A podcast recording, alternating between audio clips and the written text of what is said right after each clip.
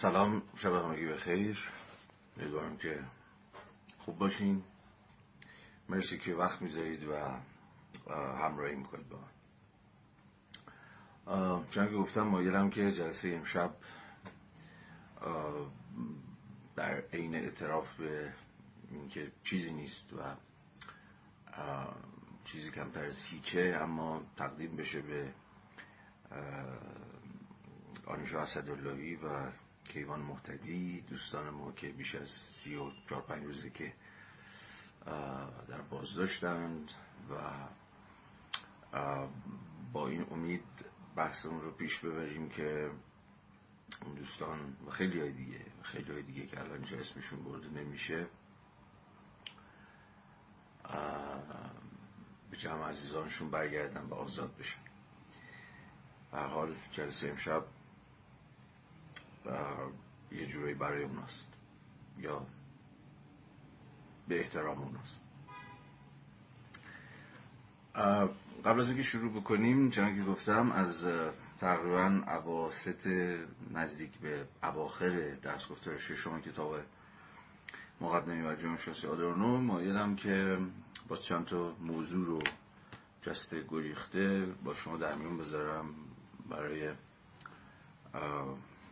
فکر کردن و ایده های اینجا و آنجاییست که سن منو مشغول می‌کنه و به روالی که اغلب جلسات داشتیم بدم نمیاد که همینجا به همین شکل خام و همچین خیلی صورت بندی نشدهش یا با یه جور صورت بندی اولیه شاید تعبیر دقیق داری باشه با شما در میون بذار موضوع اولی که می‌خوام بگمش برمیگرده. به چیزی که اسمشو گذاشتم بی آیندگی آینده. این یعنی چی؟ به نظرم می‌رسه. اگر پرت پلا نگم و در این تشخیص کم و بیش با من همراه باشید و می‌تونید همراه نباشید ولی به نظرم میاد که یکی از خصلت نماهای زمانی که ما داریم درش زندگی می‌کنیم که اگر از تعبیر آرنت مجاز باشم استفاده کنم یکی از بره است که میشه ازش به دارک تایمز یاد کرد اثار تاریک یا دوره ظلمت یا هر چیزی شبیه این. البته منهای اون بار سانتیمانتال پر از آب چشم خلاصه روز خان شبیه روز خونیش یا دوران بد سیاه تاریک و اینا با دقیقا به همون معنی آرنتی کلمه. اگر دوران ما هم یکی از اون دوران تاریک باشه در اون صورت یکی از این یکی از ویژگی های یکی از شاید مشخصات اون چیزی که دوران ما رو به مسابه دارک تایمز نامگذاری می‌کنه خود قیاب آینده است. یا یک جور فقدان شجاعت فکر کردن به آینده است. آینده نه به فردا و پس فردایی که به حال از رو خواهد رسید. از حیث یک جور زمان کرونولوژیک زمان گاه شمارانه که دقیقه به دقیقه یا ساعت به ساعت یا روز از پی روز خواهد آمد. بلکه آینده ای که چون که جلسات قبلم کم و بیش بهش اشارتی کرده بودم بلکه آینده به مسابه قسمی کایروس به مسابه فهم که مستلزم فهم دیگری اصلا از خود زمانه. و به این اعتبار ما رو پرتاب می‌کنه به یک جور فلسفه زمان. داخل پرانتز بگم پرانتزی که البته اونقدر پرانتز نیست و که من خیلی خیلی متقاعد شدم که یکی از کارهایی که تفکر در ایران باید بکنه اگر شجاعتش داشته باشه اینه که با یک جور فلسفه زمان فکر بکنه. یعنی اصلا به خود مفهوم زمان بیاندیشه و خود مفهوم زمان رو پرابلماتیزه بکنه. این فکر کردن به زمان شاید یک راهی باشه برای یک جور آمادگی یک جور گشودگی به روی خود زمان کایرولوژیک زمان زمان یا جنس کایروس که در واقع چیزی نیست جز جور گسست. چیزی نیست جز در واقع زمان بزنگاه یه جور فرصت طلایی که انگار به تعبیر بنیامینی اگه بخواد به کار ببریم پیوستار تاریخ رو که همون زمان کرونولوژیک باشه زمان گاه شمارانه باشه رو منفجر می‌کنه پیوستار تاریخ و ناگهان انگار افق جدیدی میگشاید. و به این معنا به واقع آینده رو ممکن می‌کنه. آینده به مسابه امر نو. بازم میگم آینده نه در زمان گاه شمارانه که خب اگر چانس بیاریم و زنده بمونیم به حال آینده ای از راه خواهد رسید و همه ما آینده هایی داریم. ولی آینده به مسابه قسمی گسست آینده به مسابه امر نو آینده به مسابه قسمی گشایش یا به تعبیری شاید دیگه به مسابه نوعی امکان خلق امر نو به نظرم می‌رسه که از افق تفکر ما تا حد خیلی زیادی دور شده یا گمش کردیم. میگم این هم به این معنی نیست که ما مثلا یه جور کمکاری کردیم یا تنبلی کردیم یا چیزی شیبه این این این اختزای یک وضعیت تاریخیه که تو آینده از شما می‌گیره. و شما رو متقاعد می‌کنه که آینده ای نیست. چیزی که هست همین اکنونه همین لحظه حاله که حالا با چنگ و دندون باید خلش داد جلو. یا ته چیزی که ما داریم همین لحظه حاضره که باید باش سر کنیم دیگه. یه جوری باش کلنجار بریم بالا پایینش بکنیم که بگذره. به هر حال. به هر به هر زحمتی که هست و با هر جون کندنی که هست همینی که همینی که داریم همین لحظه حالی که انگار به شکل بیوقفه‌ای فقط می‌تونه تداوم پیدا بکنه. بدون اینکه بترکه بدون اینکه منفجر بشه بدون اینکه آینده ای حالا آینده داخلی گیومه دیگه. معنی خاصش که الان دارم راجع بهش ذره صحبت بکنم. قرار باشه کسی از راه برسه به این معنا ما به یه جور فلسفه زمان یا یه جور آلترناتیو اندیشی در قبال خود زمان اصلا به یه جور فلسفه تاریخ نیاز داریم. چیزی که هیچ وقت نذاشتیم. در افق تفکر ما فلسفه تاریخ هیچ وقت جدیتی نداشته. فکر کردن به خود مفهوم زمان و زمانمندی و تاریخ و اینجور چیزها. به این اعتبار شاید ویژگی همین این دوران که هممون توشیم و اینو انگار توش گیر کردیم همین بی آیندگیه باشه. اینو حتی به زبان غیر فلسفی هم میشه به نوعی تایید کرد. حالا من دارم فلسفیش می‌کنم ولی حتی در این به اصطلاح افکار سنجی ها و نظر سنجی هایی هم که سال هاست در ایران انجام میشه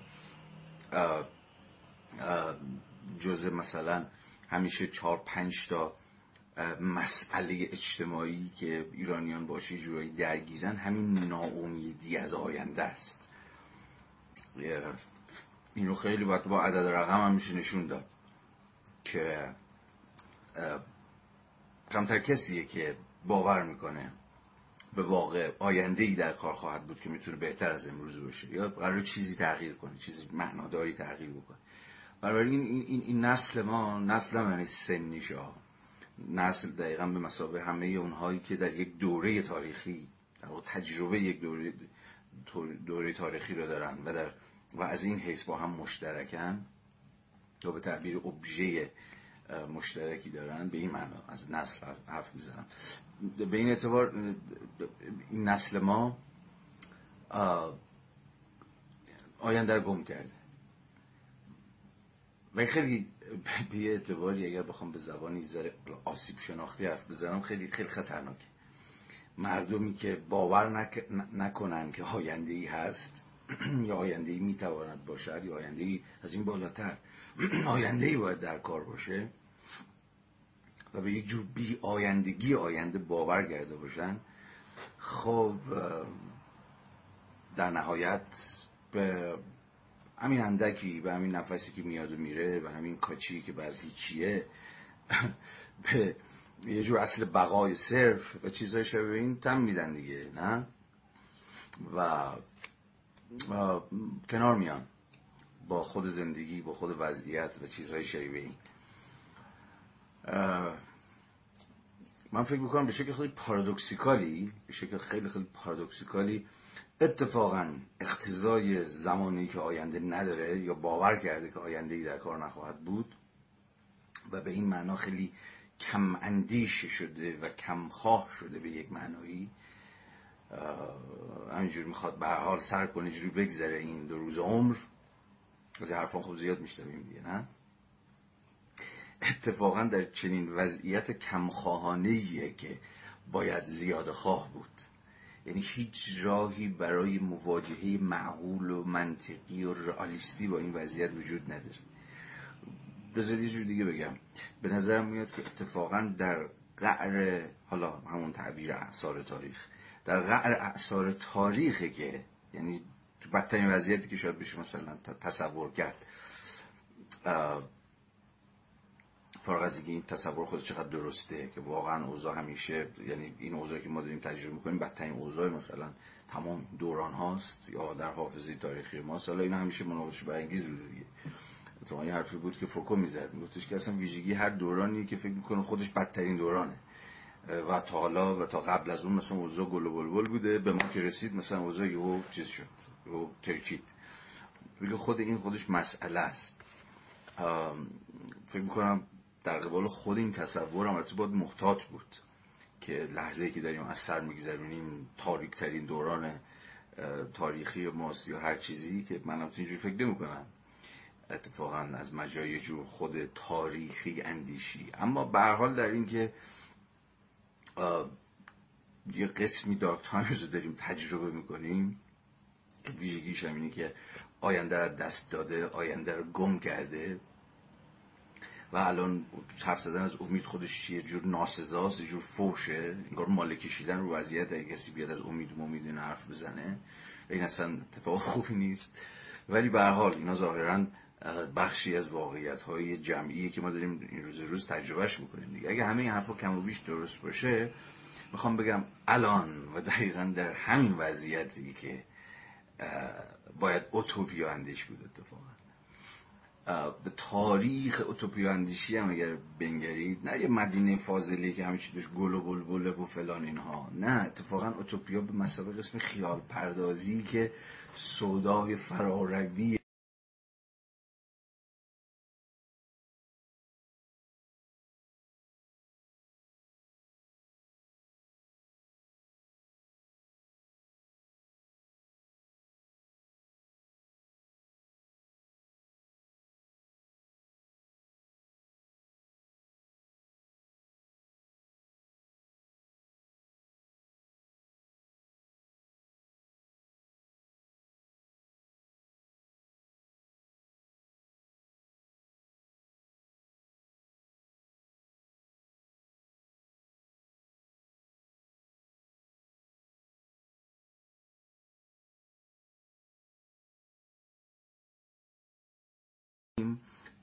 تمام اوتوپیاها تمام اوتوپیا اندیشی ها دست کم از افلاتون به این ور اروپای قرون وسطا خود ما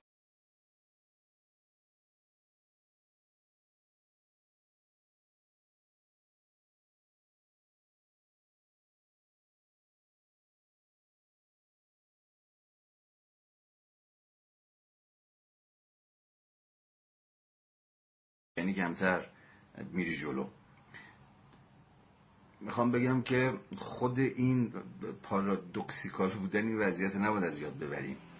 یعنی اتفاقا ها مال روزهای خوب نیستن. مال روزهایی که یه چیزایی جالبی به حال جامعه سرجاشه اوضاع جالبه. به نظر میاد یه کاری میشه کرد. افق امکان گشوده است.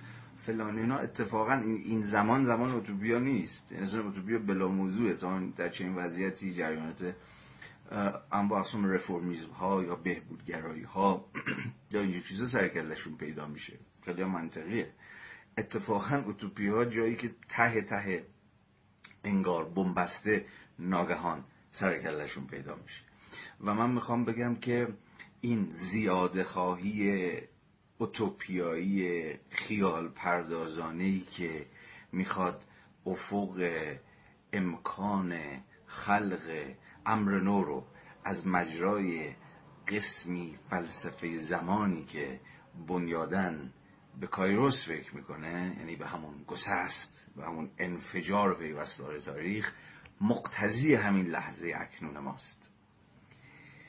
اینکه چجوری این اختزار رو باید ادا کرد چجوری ممکنه بتونیم محیای این فلسفه زمان این فلسفه تاریخی باشیم که در حوزه تفکر اتفاقا مولد یک جور محیا بودگیه. چون شما نمی‌تونید به زمان از به حضور شما که کایرولوژیک زمان از جنس بزنگاه از جنس گسست از جنس فرصت طلایی که باید قاپیدش فکر بکنید مگر اینکه همزمان قسمی اویلیبیلیتی هم باهاش عجیم باشه. قسمی مهیا بودن آماده بودن فراهم بودن. اصلا کایروس دقیقا تعبیرش همینه. یعنی همون خیلی ترجمهش بگی فرصت طلایی قبلا هم گفته بودم. خیلی ترجمه دقیقیه. دقیقا فرصت فرصت طلایی فرصتی است که باید همیشه بمونه دیگه. یه لحظه جرقه می‌زنه. حالا یا شما می‌تونی این فرصت رو فراچنگ بگیری و بقاپیش و یا اینکه از دست در میره و دوباره گم و گور میشه. بنابراین کایروس با اون محیا بودن عجینه. و این دوتا اصلا نمیشه از همدیگه جدا کرد. بنابراین همیشه قسمی همواره وصل به قسمی سوبژکتیویته. قسمی مثلا عاملیت. نه تنها خودش مولد سوبژکتیویته است بلکه نوعی از عملیات رو می‌سازه خودش. ناگهان امکانی که باز میشه فرصتی که گوشید میشه سوژه رو می‌سازه. بلکه در این حال در این حال که سوژه رو می‌سازه وابسته به سوژه هم هست. میگم سوژه که یه جورایی فراچنگش می‌گیره. یا اونقدر مس می‌کنه و اونقدر دست دست می‌کنه یا اصلا حواسش جای دیگری که جای دیگری است که آن نور آزرخش کل شب هم ممکنه روشن بکنه ولی خب فرصت کوتاهیه دیگه. مثل یک شهاب سنگ میمونه ناگهان روشن می‌کنه. و تو همون فرصتی که شما باید یه کاری بکنید وگرنه دوباره تاریک میشه. برحال برحال چیزی که می‌خوام بگم به یه معنایی ساده است. و اون اینه که باید آینده رو نجات داد. ما به جور, به جور نجات آینده نیاز داریم. به یک جور همین گشایش افق آینده نیاز داریم. به یک جور مبارزه با فراموشی نیاز داریم. تفکری که فراموش کرده آیندگی آینده رو. که آینده چیه مگه؟ جز کسرتی از امکانهای البته ناهمگن. انبوه امکان وجود داره ولی اینا همگن و یک دست و همتراز که نیستن که. برخی از امکانها ممکن در از امکانهای دیگر. ولی به هر حال آیندگی آینده مثلا یک افق گشوده با همین کسرت بعضا حتی آنتاگونیستی امکانهاش تعریف میشه. یعنی امکانهایی که همدیگه رو نفت می‌کنن. یعنی یک امکان نافی امکان دیگه است. ما آینده خیلی وقت آینده نمی‌تونه قسمی هم امکانی باشه. یعنی امکانهای برابری که همزمان با هم می‌تونن محقق بشن. نه خیلی وقتا یا همیشه امکانها چون به حال امکانها باید به فعلیت برسن دیگه. و عرصه تاریخ گشوده به روی کسرت فعلیت یابی ها نیست. یک امکانه که فعلیت پیدا می‌کنه. و بقیه امکان ها میسوزن. یا همچنان امکان باقی میمونن. یا اصلا امکان مندی خودشون از دست میدن. به این معناست که میگم آینده نمی‌تونه قسمی هم امکانی گشوده باشه.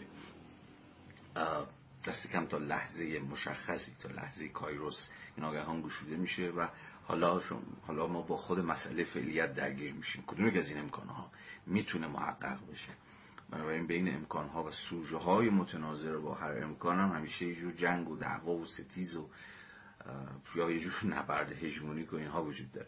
برحال برحال چیزی که خیلی خاطر من رو مشغول کرده این روزها و درگیرشم دقیقا همینه که آیا وقت وقت این نیست که یک جور انقلاب در زمان بیاندیشیم و اساسا از یک جور انقلاب انتولوژیک سخن بگیم.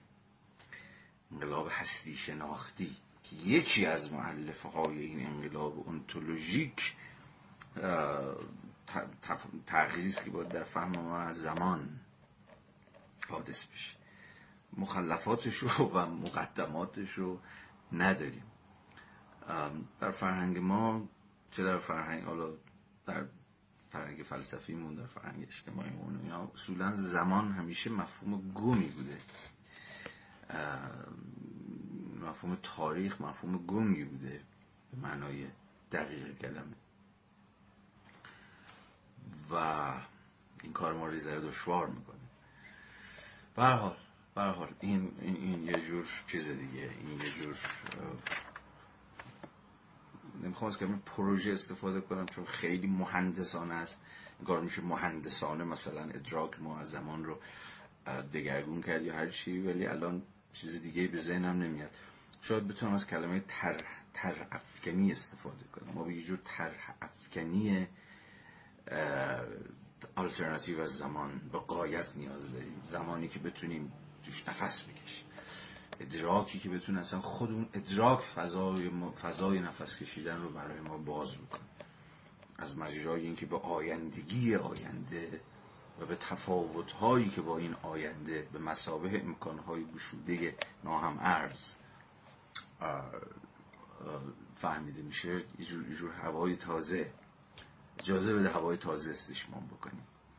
چون این قسم فلسفه تاریخی که داریم بدون که البته فلسفه تاریخی داشته باشیم به حال همین درک روزمره که از اکنون داریم از لحظه حالی که انگار قرار کش بیاد امر نوعی درش انگار ممکن نیست.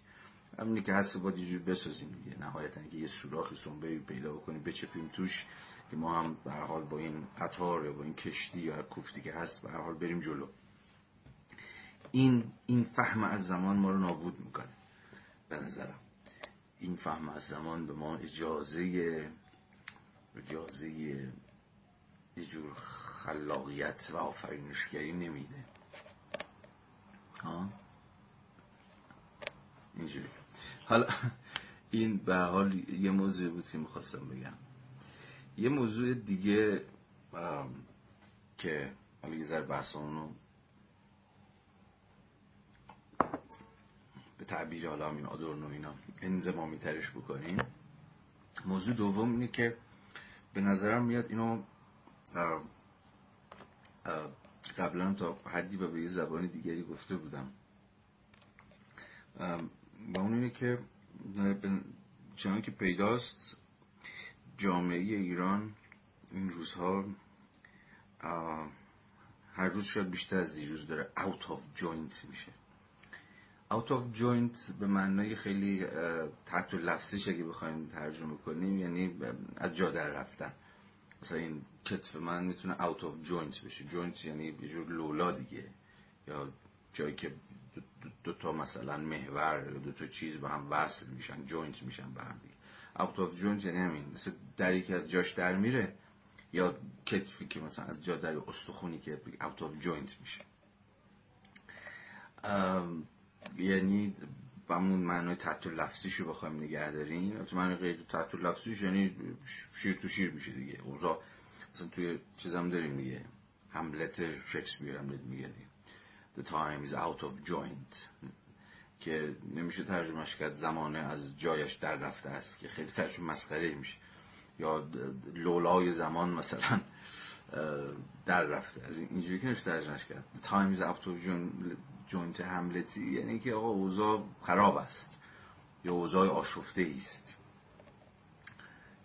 یا اوضاع از اگه خیلی هم بخوایم تحت لفظی حال ترجمهش کنیم مثلا شاید بشه اینجوری ترجمهش کرد که زمان از مدار خود به در رفته است. اینکه از مدار خود به در رفته است یعنی همین دیگه یعنی دیگه آشوب زمان آشوب و یه جور آشفتگی اجتماعی. یا اگر خیلی بخوایم جامعه شناختی حرف بزنیم. وضعیت آنومیک وضعیت بی هنجاری حالا همه اینا رو گفتم تا بگم که به نظرم میاد این چیزا هی دارن جاشون در میان تو جامعه ایران امروز. و به این معنا جامعه ایران به تحت و لفظی ترین معنای کلمه جامعه است out of joint. یعنی جایگاه ها موقعیت ها سوژه ها باورها.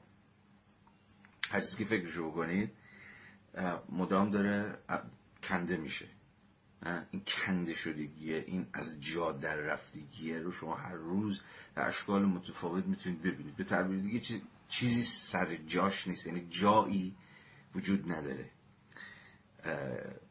چیزها هر چی که می‌خوام باشن جاشون الان جای و موقعیت از پیش تعریف شده یه تثبیت شده یه اوکی ندارن این شاید به تعبیری نزدیک باشه. راجع مفهوم من قبلا با شما صحبت کردم اگر به خاطرتون مونده باشه. نزدیک باشه به مفهوم بحران ارگانیک به معنی گرامشیایی کلمش. تعریف گرامشی از مفهوم همین بحران ارگانیک تعریف نسبتا ساده ایه که حتما هم شنیدید تعریف گرامشی اینه که بحران ارگانیک در واقع اون دوره که نظم کهن متلاشی شده. نظم کهنی که همین اتفاقا جای چیزها رو مشخص می‌کرد که هر چیزی کجا باید باشه هر کسی چقدر حق داره چقدر حق نداره کدوم ارزش ها باید حاکم باشن چه چیز خوبه چه چیز بده که حاکمه که محکومه چه می‌دونم هر چیزی شبیه به این. در واقع توضیع چیز هاست دیگه نظم اجتماعی قسمی توضیعه هر چیز کجا باید قرار بگیره. قرارش کجاست؟ فکر این بود که این ارگانیک مال این دوران هاست. بحران اون, اون چیزه اون نظم کهن. پوکیده همه چیز out of joint شده به این معنی که من داشتم به کار میبردم. اما اما در این حال نظم جدیدی هم شکل نگرفته. یعنی چیزها قرارشون معلوم نیست. کجاست؟ یعنی یک جور بیقراریه یک جور سیالیت خیلی گشوده. یعنی یک جور وضعیت نعین نعان. همه چی ریخته ولی چیزی هم جاش نگرفته. یعنی یک جور کلمه خلع کلمه خوبی نیست چون واقعا چیزی به خلع وجود نداره اینجا.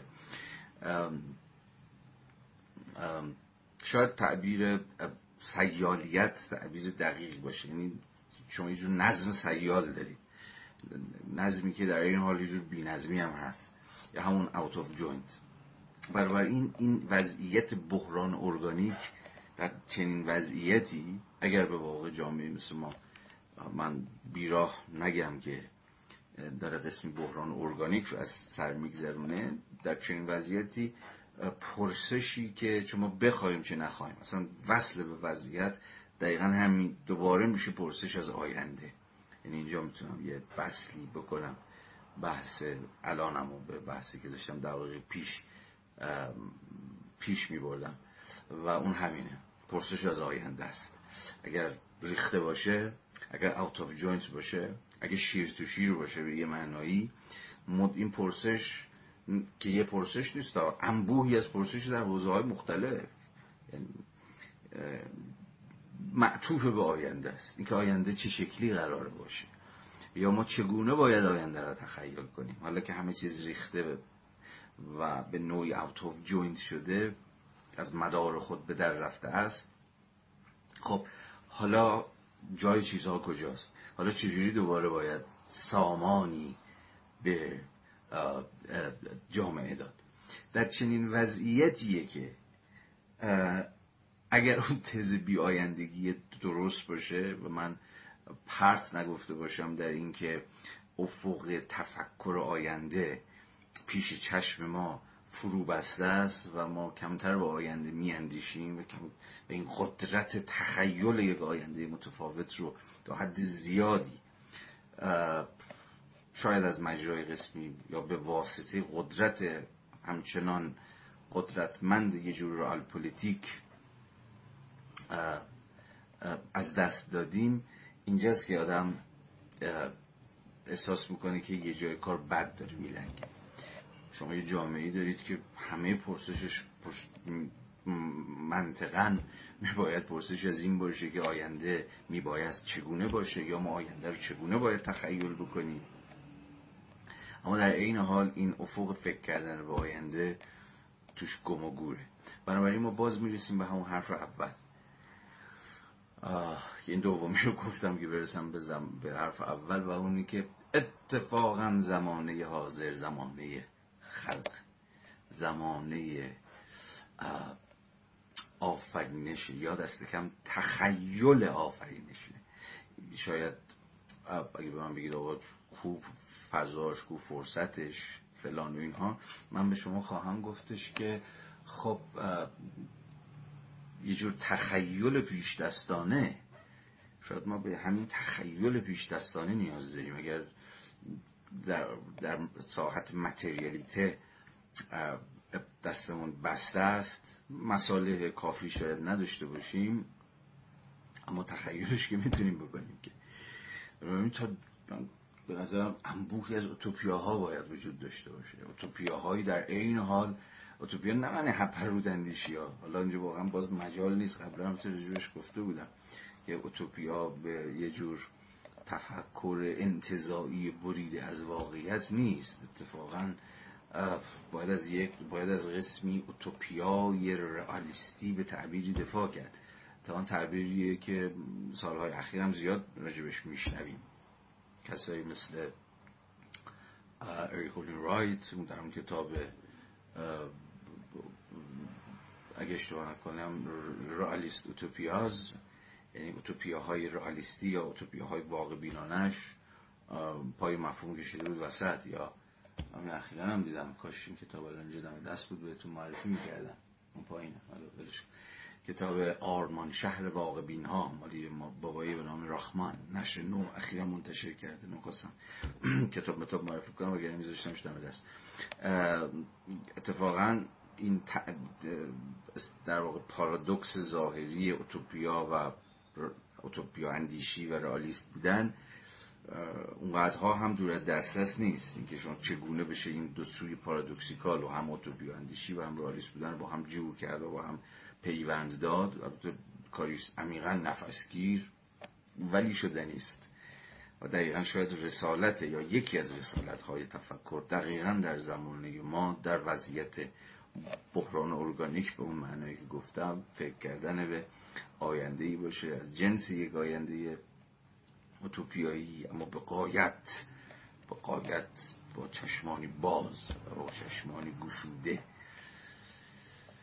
که خود بحث مفصل دیگری است. خب. نیم ساعتیه که دارم خارج برنامه حرف می‌زنم. دو تا موضوع دیگه دارم اما می‌دونم که اگر بگم کل تایم پارت اولمون رو خواهد گرفت. از اونجایی که می‌خوام دوباره استارت آدورنو رو هم بزنیم و این کتاب رو مشخصا اجازه می‌خوام که این دو موضوع رو چون چیز نمیشه. از اون نمیسوزه به تعبیری یا احتمالا. بذارم برای فرصتی دیگری. الان به خاطرم اومد که من نکته دیگری هم می‌خواستم بگم و اون این بود که در آخرین جلسه ای که مربوط به آدورنو می‌شد من قول خواندن جستار سوژه و ابژه آدورنو رو داده بودم که در اون جلسه مجال نشد و قرار بود که در اولین جلسه که تشکیل میشه من این مقاله رو بخونم. اما به نظرم اومد که اون رو می‌تونم و میباید به یه جلسه کاملا مستقل تبدیل بکنم. که نه ربطی به شنبه های یک استثنان امروز یک شنبه داریم آدورنو خانی رو پیش می‌بریم نه ربطی به شنبه داشته باشه نه ربطی به سه شنبه هگل و اینها. امیدوارم آخر همین هفته یا پنجشنبه یا جمعه این مجال دست بده. یه روز قبلش حتما اطلاع می‌کنم. یه جلسه کاملا مستقل می‌ذاریم و اون مقاله آدورنو رو مستقلا میخونیمش. که زمانش رو خواهم گفت. بنابراین حواسم هست. قولی که داده بودم که اون مقاله رو با هم خواهیم خوند و بحث خواهیم کرد به جای خود محفوظه. فقط زمانش رو اجازه بدید من به شما اعلام بکنم که کی خواهد بود. سعی می‌کنم که تا قبل از جلسه بعدی آدورنو این کار رو انجام بدم. به حال در همین ایام. این اتفاق خواهد افتاد. خب اگر اجازه بدید و با من همراه بشید ما بریم سراغ خود بحث های بسیار مفصلی که با آدورنو داریم. و رفیق ما بحث هایی که ترک کرده رو من با شما در میان بگذارم. خب ما برای اینکه یادآوری کنم بحث ما کجا به پایان رسید آخرین بحثی که من ترک کردم به مدد بحثی که آدورنو پیش کشیده بود مربوط می‌شد به مسئله انتظایی و انزمامی که یکی از در واقع دوگانه هایی بود که یا در واقع تیف های دیالکتیکی بود که برسازنده خود مفهوم جامعه است. اگر یادتون باشه جلسات قبل رو من از هفت هشت در واقع هشت تیف دیالکتیکی سخن گفتم. که از مجرای دقیقا بازی دیالکتیکیشون نظم اجتماعی رو برپا می‌کنن. یکی از اون تیف های دیالکتیکی هشتگانه انتظایی و انزمایی بود. خب مفاهیم بسیار پرکاربردیه. همتون هم بارها بارها شنیدید. شاید هم اصلا به کارش برده باشید انتظایی انزمامی رو. اون بحثی که آدورنو پیش کشیده بود رو که مربوط می‌شد به صفحه هفتاد که با این ادعا آغاز می‌شد که جهان ما زیر سیطره قواعد انتظایی است. من آخرین تقریبا بحثی بود که پیش کشیدم و سعی کردم توضیح بدم که حرف این بنده خدا چیه و چرا داره میگه به نوعی در واقع جامعه شناسی کار عمدهش و یکی از کارهایی که هیچ وقت نباید خسته بشه از انجامش اتفاقا تحلیل قواعد انتظاییه عوض اینکه به صرف امور انزمامی یعنی ملموس و تجربی و دم دستی و اینها بخواد بسنده بکنه باز به خاطرتون میارم که به تفصیل راجع به خود مفهوم انتظایی و انزمامی اینا صحبت کردم. که اگر به خاطرتون مونده بشه خب خیلی بحث بهتر پیش میره. اگر احیانا به خاطرتون نمونده یا پس هفته هفته که جرس کنم جلسه قبل رو نبودید خواهش من و در واقع دعوت من اینه که اون بحث رو پی بگیرید اونجا. فکر می‌کنم تا حد خیلی زیادی این بحث باز شده. اما حرف آدورنو چی بود؟ حرف آدورنو این بود که به نظر میاد یه جریانی هست تو خود جامعه شناسی هم وجود داره و جاهای دیگه هم وجود داره. حتی تو زندگی روزمره هم ما با این دعوی بسیار مواجهیم دیگه که آقا امور چیه؟ امور انتظایی نمی‌دونم دور از ذهن معلوم نیست راجبه چیه یه فلان و فلان. اتفاقا باید به امور انزمامی یعنی همین امور حاضر آماده و دم دستی که ما باش مواجهیم سر کرد. یا اینا رو باید توضیح داد. و به این معنا کار جامعه شناسی تا جایی که جامعه شناسی قرار یک دانش تجربی باشه مطالعه همین امور انزمامی اما دعوی آدورنو چی بود؟ دعوی آدورنو این بود که صد البته که جامعه شناسی هم از تجربه شروع می‌کنه. و از فکت ها به یک معنایی شروع می‌کنه. چون فکت و امر انزمامی خیلی به هم وصلن. فکت امر انزمامی تجربه. مفاهیم کم و بیش معادلی هم. اما و یک امای بسیار مهم و اون اینه که برای توضیح امر انزمامی برای توضیح خود تجربه برای توضیح پدیده های ملموس جامعه شناسی چاره ای نداره؟ یا اگر بخواد به واقع دانش بسنده ای باشه چاره ای نداره جز اینکه اتفاقا به امور انتظایی کلانی که شاید اصلا حتی به تعبیری مشاهده پذیر به اون معنا نباشن و ادراک ناپذیر باشن رجوع کرد به مسابه ساز و کارهای یا در واقع قواعد مولد امور انزمامی. مثال هاشم تا دلتون بخواد میشه فت و فراهون زد. من بارها و بارها مثال های مختلفی ازش زده بودم. چند تا مثال ساده دیگه هم میشه باید پیش کشید. ظاهرا خیلی از پدیده هایی که خیلی روزمرن و خیلی دم دستی و هر روز هم دارن اتفاق میفتن بدون ارجاع به سازوکارهایی که دارن اونها رو تولید می‌کنن یا به تعبیر سازوکارهایی که دارن اونها رو ممکن می‌کنن نافهمیدنی باقی میمونن در حوزه های مختلف در حوزه های مختلف. مثلا یه مثال خیلی خیلی ابتدایی. فرض کنید که در حوزه آسیب های اجتماعی پیدا میشه یه بابایی و برای شما روزه می‌خونه راجع به اینکه آقا آمار طلاق مثلا یه خیلی مثال چیزیه دیگه. ابتدایی است. آمار طلاق خیلی بالا رفته. امروز از هر سه ازدواج در ایران یک ازدواج به طلاق منجر میشه. خب اوکی. این چیزی نیست جز یک فکت نه؟ یک امر تجربی که میشه با عدد و رقم و آمار نشون داد. میشه هر ماه از مرکز ثبت اسناد ثبت احوال ایران آمار طلاق هایی که ثبت میشه رو در آورد خب حرف آدانو اینه که ببین این, این, این, این یه فکته. به یک تعبیری امر انزمامی و خیلی ملموسه اما خب شما برای توضیح اینکه مثلا آمار طلاق داره بالا میره در جامعه مثل جامعه ایران نیازمند توضیح یه سری سازوکارهای اتفاقا انتظایی هستید. مثلا مناسبات قدرت. دگرگونی مناسبات قدرت در آن خانواده. یا از اون انتظایی تر قواعد بازار که چگونه قواعد بازار خود اون قواعد بازار خیلی انتظاییه دیگه. کل علم اقتصاد دهن خودش رو سالها سرویس کرده که بتونه توضیح بده این قواعد انتظایی که خیلی وقتا تو پاچه ما میره چجور چیزیه یا اصلا چجور داره کار می‌کنه. واقعا چجور قواعدیه این قواعد بازار. یعنی کل یک علم یعنی علم اقتصاد حالا از مجرای هزار و یک روش اقتصاد سنجی و کمی و ریاضی و غیر و غیره حالا چه روش های ریاضی چه روش های غیر ریاضی می‌خواد این قواعد انتظایی بازار رو توضیح بده دیگه.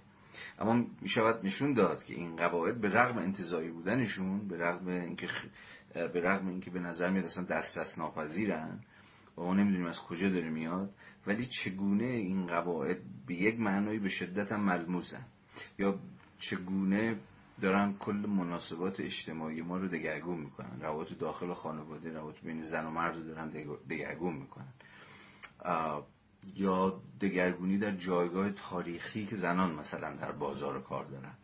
حالا به رغم هزار یک نابرابری که وجود داره بین مرد و زن و فرصت های اشتغالی که هست تفاوت درآمدی که هست و هزار یک قصه دیگه شما مثلا آمار افزایش طلاق در ایران رو که منهای تحولاتی که این بازار کار در تمام این سالها طی کرده که نمی‌تونید توضیحش بدید.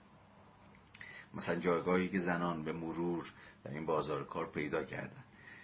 نه؟ یعنی خود جایگاه زنانی که تا حد زیادی دست کم در اخشاری مثلا باز از مجرای یه سازوکار پیچیده اجتماعی دیگه به نام بازار تحصیلات خود این ممکن شده ورودشون به بازار کار. و خود و همه اینها چقدر مناسبات و قدرت رو در اون خانواده دگرگون کرده که شما دیگه دست کم در میگم در طبقات مشخصی اون بازی ما افتاده باشه قابل خب قطع شده بود ولی برگشتم دیگه.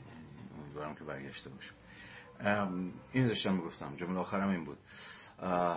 امور امور تجربی و به این معنا انتظایی منهای و فارغ از اتصالشون به امر امور انتظایی امور انتظایی امور کلان اجتماعی توصیف ناپذیر و تبیین ناپذیر باقی میمونن. اینکه امروز مثلا بازار تهران شلوغ شد. بازاری ها توی سراح همین حضور و جاهای دیگه و شهرهای دیگه هم شنیدیم که این اتفاق کم افتاد. خب در اعتراض به نوسانات بازار ارز. خب شما اینجا دقیقا می‌تونید حاکمیت قواعد انتظایی رو ببینید. یا شب خوابیدید صبح بلند میشید می‌دید ناگهان کل بازار ریخته به هم قیمت ارز رفته بالا نمی‌دونم جنس ها گرون شده دست چک شما داره برگشت می‌خوره نمی‌دونم مشتری نمیاد فلان فلان فلان. یعنی امری که به یه معنای خیلی یعنی اتفاقهای خیلی ملموسیه و باعث میشه خب شما و کل طبقه بازاریان تهران یا دست کم بخشی از طبقه بازاریان تهران که مستقیما در معرض این نوسانات هستن ناگهان صداشون در بیاد و علم اعتراض بلند بکنن. اما مسئله اینه که این توضیح ناپذیره.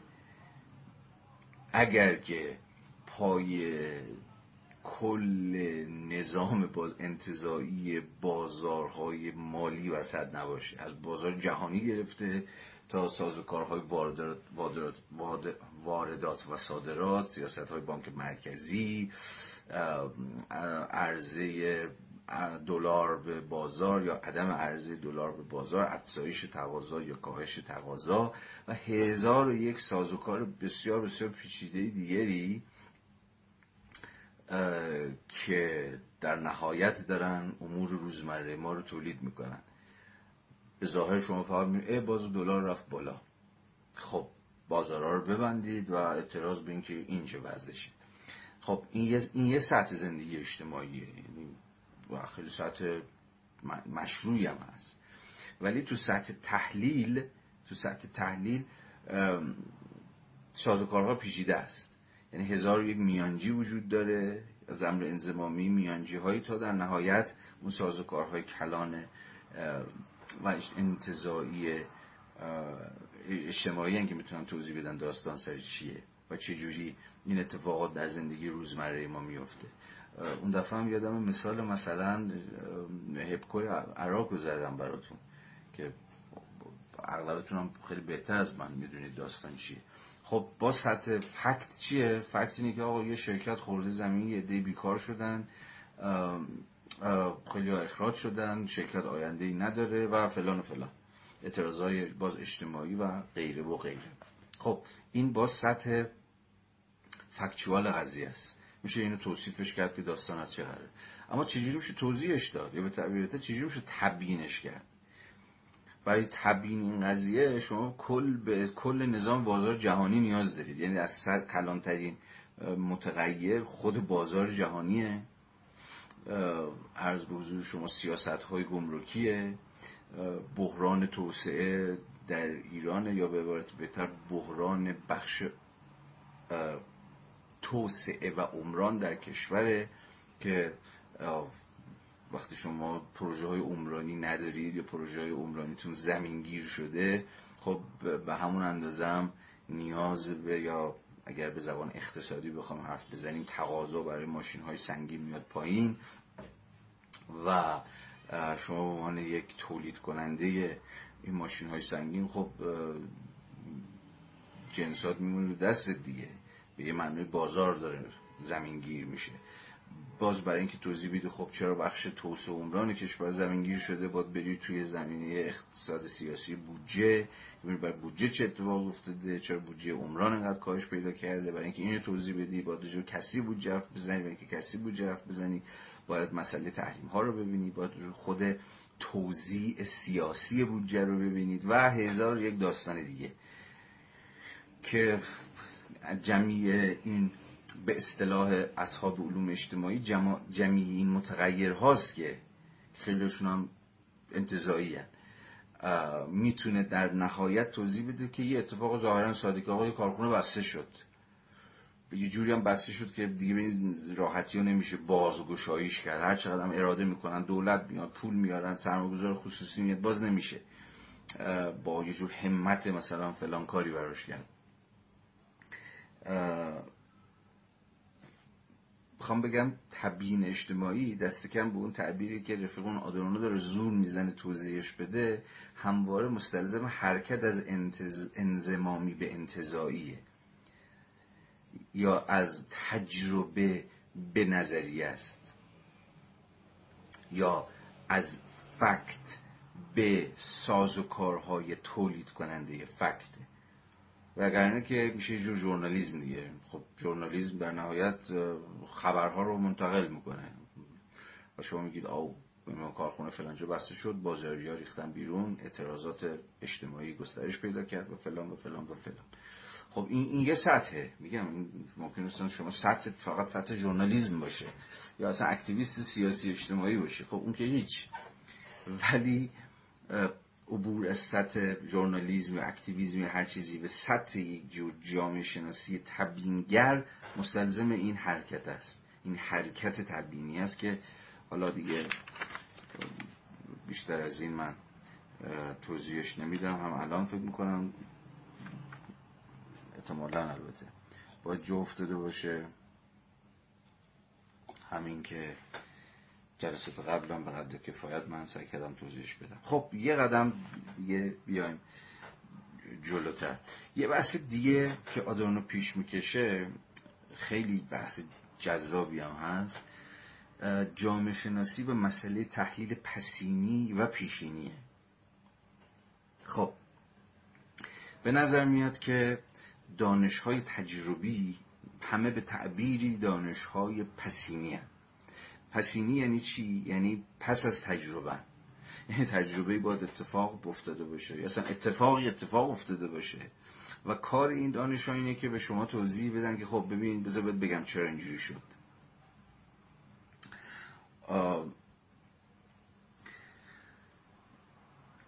تقریبا هر اتفاقی بیفته میشه براش تبیین های پیدا کرد دیگه نه؟ تا جایی که اون تحلیل پسینی باشه.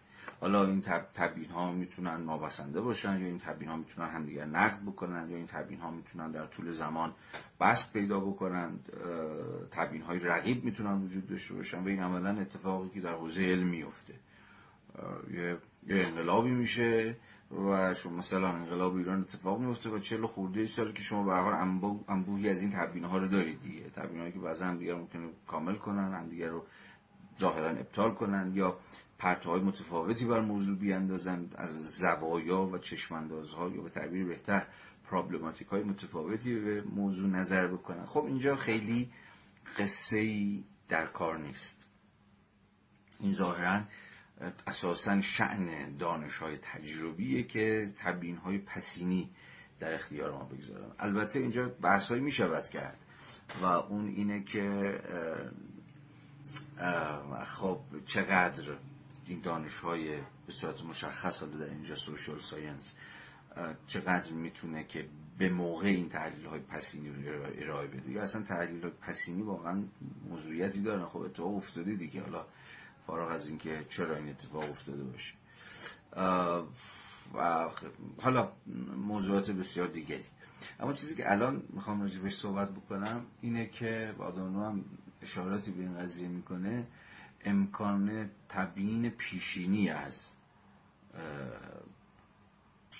واقعیت های اجتماعی توسط جان رشته مثل جامعه شناسی. یا به تعبیر ساده تر جامعه شناسی چقدر می‌تونه پیش بینی بکنه؟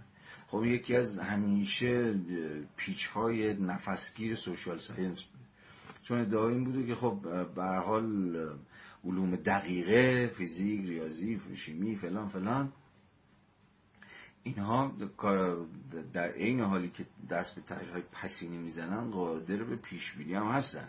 می‌تونن خیلی دقیق پیش بینی بکنن که دو روز دیگه در ساعت فلان ثانیه فلان مثلا خورشید از زمین از فلان جا رد میشه و مثلا مماس میشه با خورشید یعنی ماه مماس میشه با خورشید. و مثلا ماه گرفتگی اتفاق میفته یا خورشید گرفتگی اتفاق میفته یا هرچی مثلا. و حالا انبوهی از دیگر قصه ها دیگه. انبوهی از آینده نگری ها و پیش بینی هایی که ظاهر علوم دقیقه ازشون برمنده. اما جامعه شناسی ظاهرا هیچ وقت و حتی اقتصاد که شیفته این بوده که همیشه خودش رو دقیق کنه از مجرای ریاضیاتی سازی خودش هیچ وقت قادر نشدن که پیش بینی کنن. ممکنه حتی گمان هایی زده باشن ولی پیش بینی به اون معنی که شما در علوم دقیقی دارید که در جامعه شناسی ندارید که.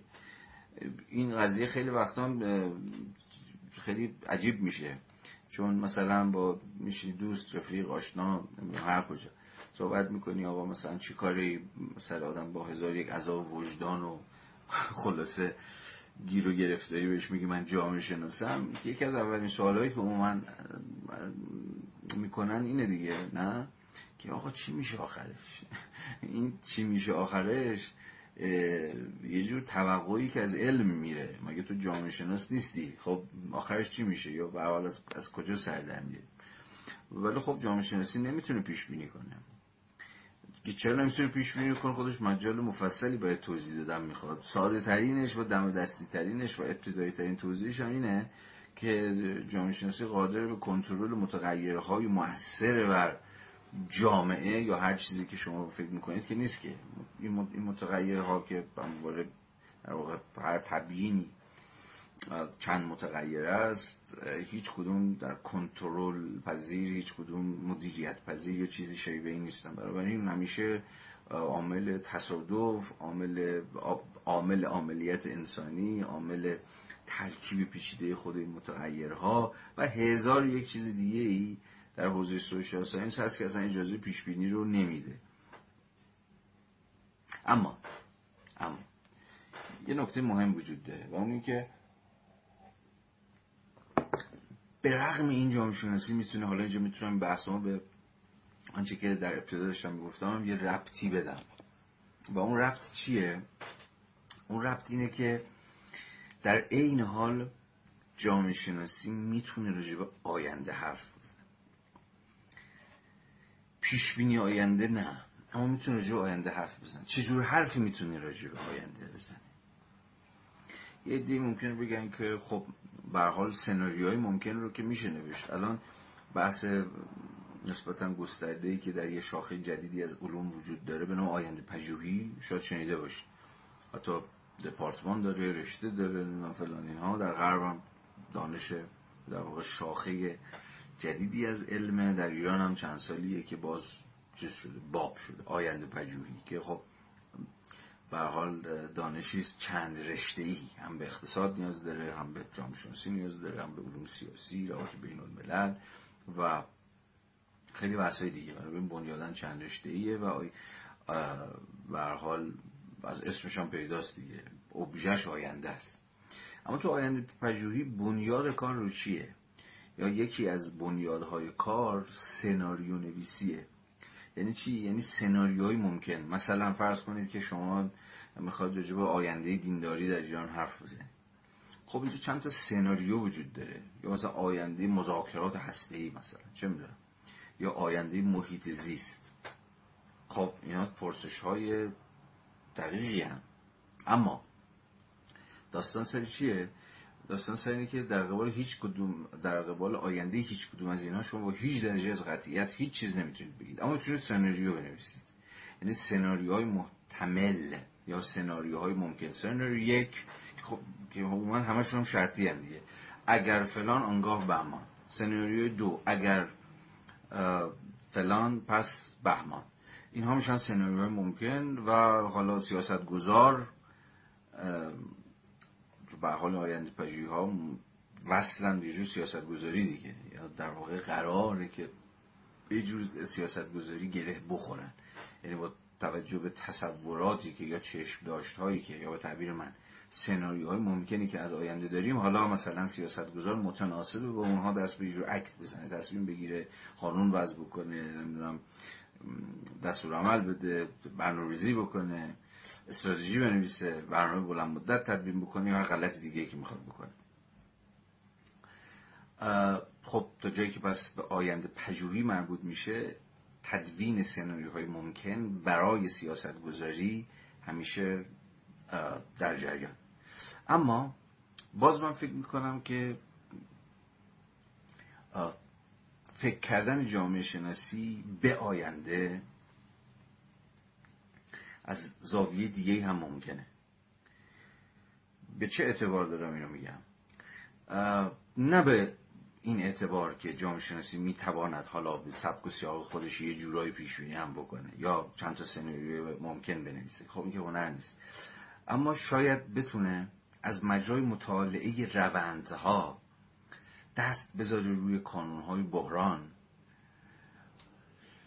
اونم به چه در واقع قایتی یا با چه انگیزه ای از این زاویه که به این پرسش پاسخ بده که ما خودمون رو برای چه چیزهایی باید آماده بکنیم. نسبت جامعه شناسی با آینده به نظرم از این جنسه شاید این جامعه شناسی باشه که البته در اینجا در پیوند با دیگر دانش ها در اینجا جامعه شناسی به شدت با چند رشته ای باشه از یافته های دانش ها و بصیرت های دیگر دانش ها هم بهره ببره تا در نهایت این پرسش جدی رو بتونه پیش بکشه که خودمون رو برای چه چیزهایی باید آماده بکنیم. و این باز ممکن نمیشه مگر از مجرای اون روند پژوهی که گفته بودم بتونه اون کانونهای بحران رو بحث بکن یا نشون بده یا روشون دست بگذاره. اینجا کانونهای بحران ماست. یا کانون بحران منظورم دقیقا عرصه های تولید مسئله و تنشه. کجاها مسئله ها و تنش ها در چه حوزه هایی از مجرد چه سازوکارهایی تولید شدن یا تولید خواهند شد؟ و ما به چه اعتباری و چگونه اصلا در چه حوزه هایی باید خودمون رو مهیای و آماده چه چیزهایی بکنیم. بنابراین گشایش و گشودگی جامعه شناسی به روی پرابلم آینده باز به تعبیر من از منظر همین آمادگیه از منظر همون ایده اویلیبیلیتیه ایده مهیا بودن و فراهم بود خود را فراهم آوردن یا خود را آماده نگه داشتن. اونم بویژه در قبال جامعه مثل ما که هر چقدر که ما کمتر چنان که گفتم خودمون رو مهیای آینده کردیم و کمتر به آینده اندیشیدیم در این حالی که از حیث سوبژکتیو مهیاش نبودیم اما در این حال از حیث ابژکتیو آینده با شتاب داره خودش رو. با همه اون کانون های بحران و تنشش به ما میرسونه و خودش رو به ما میکوبه. اتفاقی که فقط داره میفته غافلگیری ماست. مدام داریم از آینده که داره میاد. اما به مسابقه بحران اونم بحران هایی که اصلا بهش فکر نکرده بودیم یا فکرشو نکرده بودیم یا اصلا آمادهش نبودیم در خودش رو به سر صورت ما میکوبه. بنابراین شاید اساسا کل جامعه شناسی رو اگر این کل جامعه شناسی تعبیر غلط انداز و کلی گویانه باشه بخش از جامعه شناسی رو مهیای یه جور اندیشه مستقبل کنیم. یعنی جامعه شناسی نمی‌تونه اندیشه مستقبل نباشه. مستقبل یعنی به استقبال رونده. این اندیشه مستقبل اساسا ساختار تفکرش دیگه متفاوت خواهد شد. ساختار مسئله هایی که فکر می‌کنه باید بهشون بیاندیشه باید براش وقت بذاره متفاوت خواهد شد. بنابراین جامعه شناسی مستقبل یا جامعه شناسی آینده نگر به این اعتبار همه هم مغمش یا بخش اهم هم مغمش میباید این باشه که دقیقا یه جور هشدار بده. یا اگه هشدار کردن خوبی نیست یه جور دعوت بکنه به اینکه ببین اینجاها و این موضوعات و این مسئله ها دقیقا همون چیزهایی که باید منتظرشون باشیم. یا باید خودمون رو براش آماده بکنیم. اینکه حالا خودمون رو براش آماده بکنیم یا نکنیم یا باز غافلگیر بشیم. که یا باید بخوره تو پوز ما و ببازیم همین اندک چیزی که برامون باقی مونده. خود البته موضوع دیگری است. اما یک جور جامعه شناسی مستقبل آینده نگر. به نظرم اینجا و به این اعتبار نه تنها موضوعیت داره که به نظرم بیشترین موضوعیت و حیاتی ترین موضوعیت رو داره در جامعه مثل جامعه ما. در درس گفتار ششم یک موضوع باقی مونده که من اسمش رو گذاشتم اقمای تجربه که بعد از یه بریک ده دقیقه ای من بحثش رو پیش بکشم و بعد میریم سراغ درس گفتار هفتم و تا جایی که ممکن باشه بحث رو پیش می‌بریم و دنبال می‌کنیم. یه چند تا کتاب معرفی بکنم که متناسب با همین صحبت هایی که داشتم می‌کردم. کتاب هم هست که آره دیگه همشون تازه در اومده. این کتاب اولین کتابی است که سرانجام از رینهارد کوزلک متفکر آلمانی منتشر میشه به نام مقدمه ای بر مفاهیم بنیادین تاریخی. سابتایتلش که گویای محتوای کتابه هست تاریخ تحول مفهوم بحران. چون خیلی امروز جو بحران بحران اونجور چیز حرف زدم. به نظر میاد این کتاب که آقای بهنام جودی ترجمه کرده و نشر گام منتشر کرده کتاب بسیار راهگشایی باشه. خب کازلک شاید بشناسیدش حوزه کارش یه جور تاریخ مفاهیمه دیگه. اصلا اگه ژانر فکری که خواستگاهش هم مشخصا در آلمانه وجود داره که کارش همینه. روی تاریخ تحولات مفاهیم در واقع. دست می‌گذاره. و کوزلک شاید برجسته ترین یا یکی از برجسته ترین شاگرد در واقع نمایندگان این مکتب یا ژانر فکری تاریخ مفهوم یا تاریخ تحولات مفاهیم باشه. خوشبختانه کتابش هم که خوبم ترجمه کرده آقای جودی از این دمشگرم اولین کتاب از کوزلک هم که به فارسی در میاد. خوشبختانه خیلی الان موضوعیت داره. یعنی خود مفهوم بحران. همجوری تپ و تپ ما به کارش می‌بریم دیگه. این کتاب از این حیث به نظرم بسیار راهگشاست و تفکر برانگیزه که سیر تاریخی پیچ و تاپ هایی که این مفهوم البته در اروپای مسیحی دیگه پشت سر گذاشته رو دنبال می‌کنه و نشون میده. تا جایی که من جستجو کردم مفهوم بحران در زبان فارسی البته مفهوم کرایسیس در اروپای به صورت مشخص یونانی مسیحی هم کم و بیش همین دلالت رو به ویژه دلالت آغازین رو داشتم و خب خیلی تحولات دیگری هم پشت سر گذاشته که کلی کتاب به حال داستان همین قضیه است. اما در زبان فارسی ما مفهوم بحران رو از پزشکی داریم. یعنی اساسا مفهوم بحران مفهومی در پزشکی. از پزشکی وارد حوزه اجتماعی و سیاسی اینها میشه. در واقع اون مرحله خیلی حاد یک بیماریه. جایی که بیماری خیلی وخیم میشه و خیلی حاد میشه و یه جورایی انگار یه جور نقطه عطفیه در تحول حال احوال بیمار از اون به عنوان بحران یاد میشه. یعنی یه جور لحظه حاد یا جور لحظه وخیم که با یه سری تب و لرز و نشانه های ظاهری هم. اینم مهمه. خودشو نشون میده. و خب همین مفهومه که بعدا وارد حوزه سوشال ساینس هم میشه وارد حوزه مسائل سیاسی و اجتماعی اقتصادی هم میشه و در واقع همیشه با این دخامته یا با این حال بدی بیمار جور بوده. اما خب تاریخی که مفهوم کرایسیس در غرب به اصطلاح که خب خیلی پیچیده از این حرف هست. که این کتاب گویاشه. ولی تا جایی که به زبان فارسی مربوط میشه این شیفت از پزشکی به حوزه سیاست اقتصاد قابل اشاره است. و البته یه مطالعه شاید فراگیرتر هم خیلی مختزی باشه و اینکه بفهمیم مفهوم که اینقدر داریم. به کارش می‌بریم. از کجا اومده و چه تحولاتی رو پشت سر گذاشته و اصلا چه شبکه معنایی می‌سازه و چه دلالت هایی رو تولید می‌کنه. به حال این کتاب رو می‌تونم بهتون پیشنهاد بدم از این حیث. یه کتاب دیگه هست به نام آینده چگونه خواهد بود. یکی از کتاب هایی است که اخیرا به واسطه این موج آینده پژوهی که در ایران هم کم و بیش داره باب میشه و خب خوشبختانه یه دارن مباحث آینده پژوهی رو جدی می‌گیرن.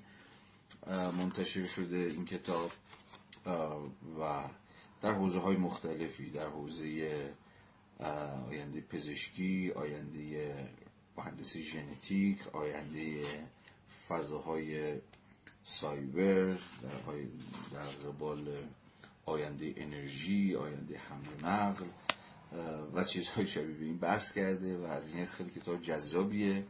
با در واقع تا جایی که به اون آینده پژوهی که من گفتم مربوط میشه این یکی از کتاب خوبی که به فارسی داریم.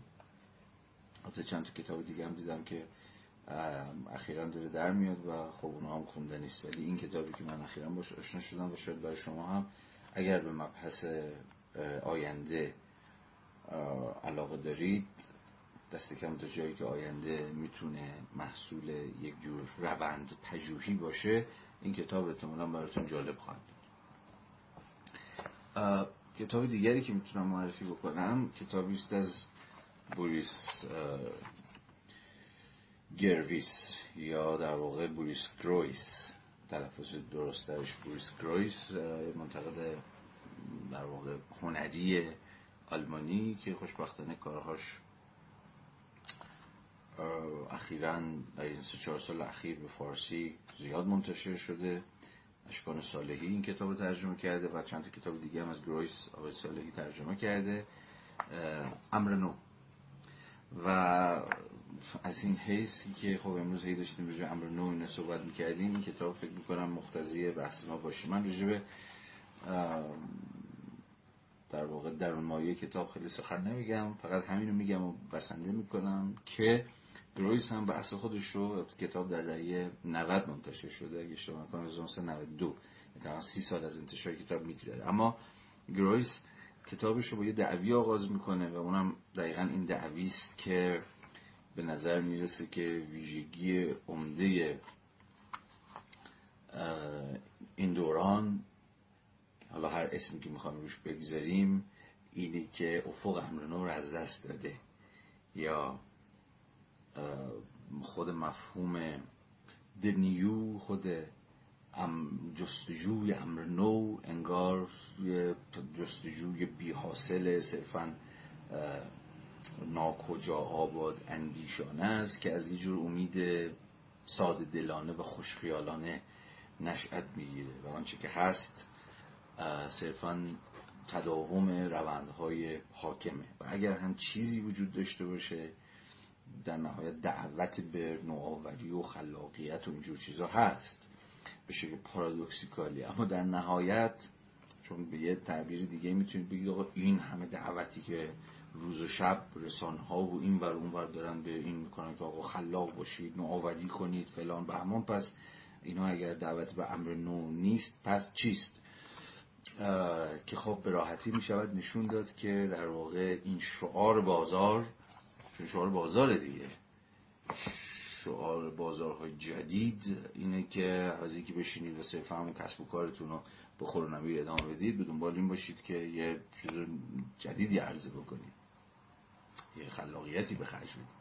و همه سخن بر سر که چگونه خود مفهوم کریتیویتی خود مفهوم آفرینش خلاقیت نوآوری هرچی ادغام شده درون نظم بازار و صرفا مسئله بر سر ابداعات در شیوه های کسب و کار پول در آوردن بازاریابی عرضه کالاهای جدید افزایش تقاضا و چیزهای شبیه به اینه که حالا مفصل میشه راجبش حرف زد که ایده خلق ایده آفرینش چگونه حل و جذب شده درون منطقه کسب و کار در منطقه business و امر نو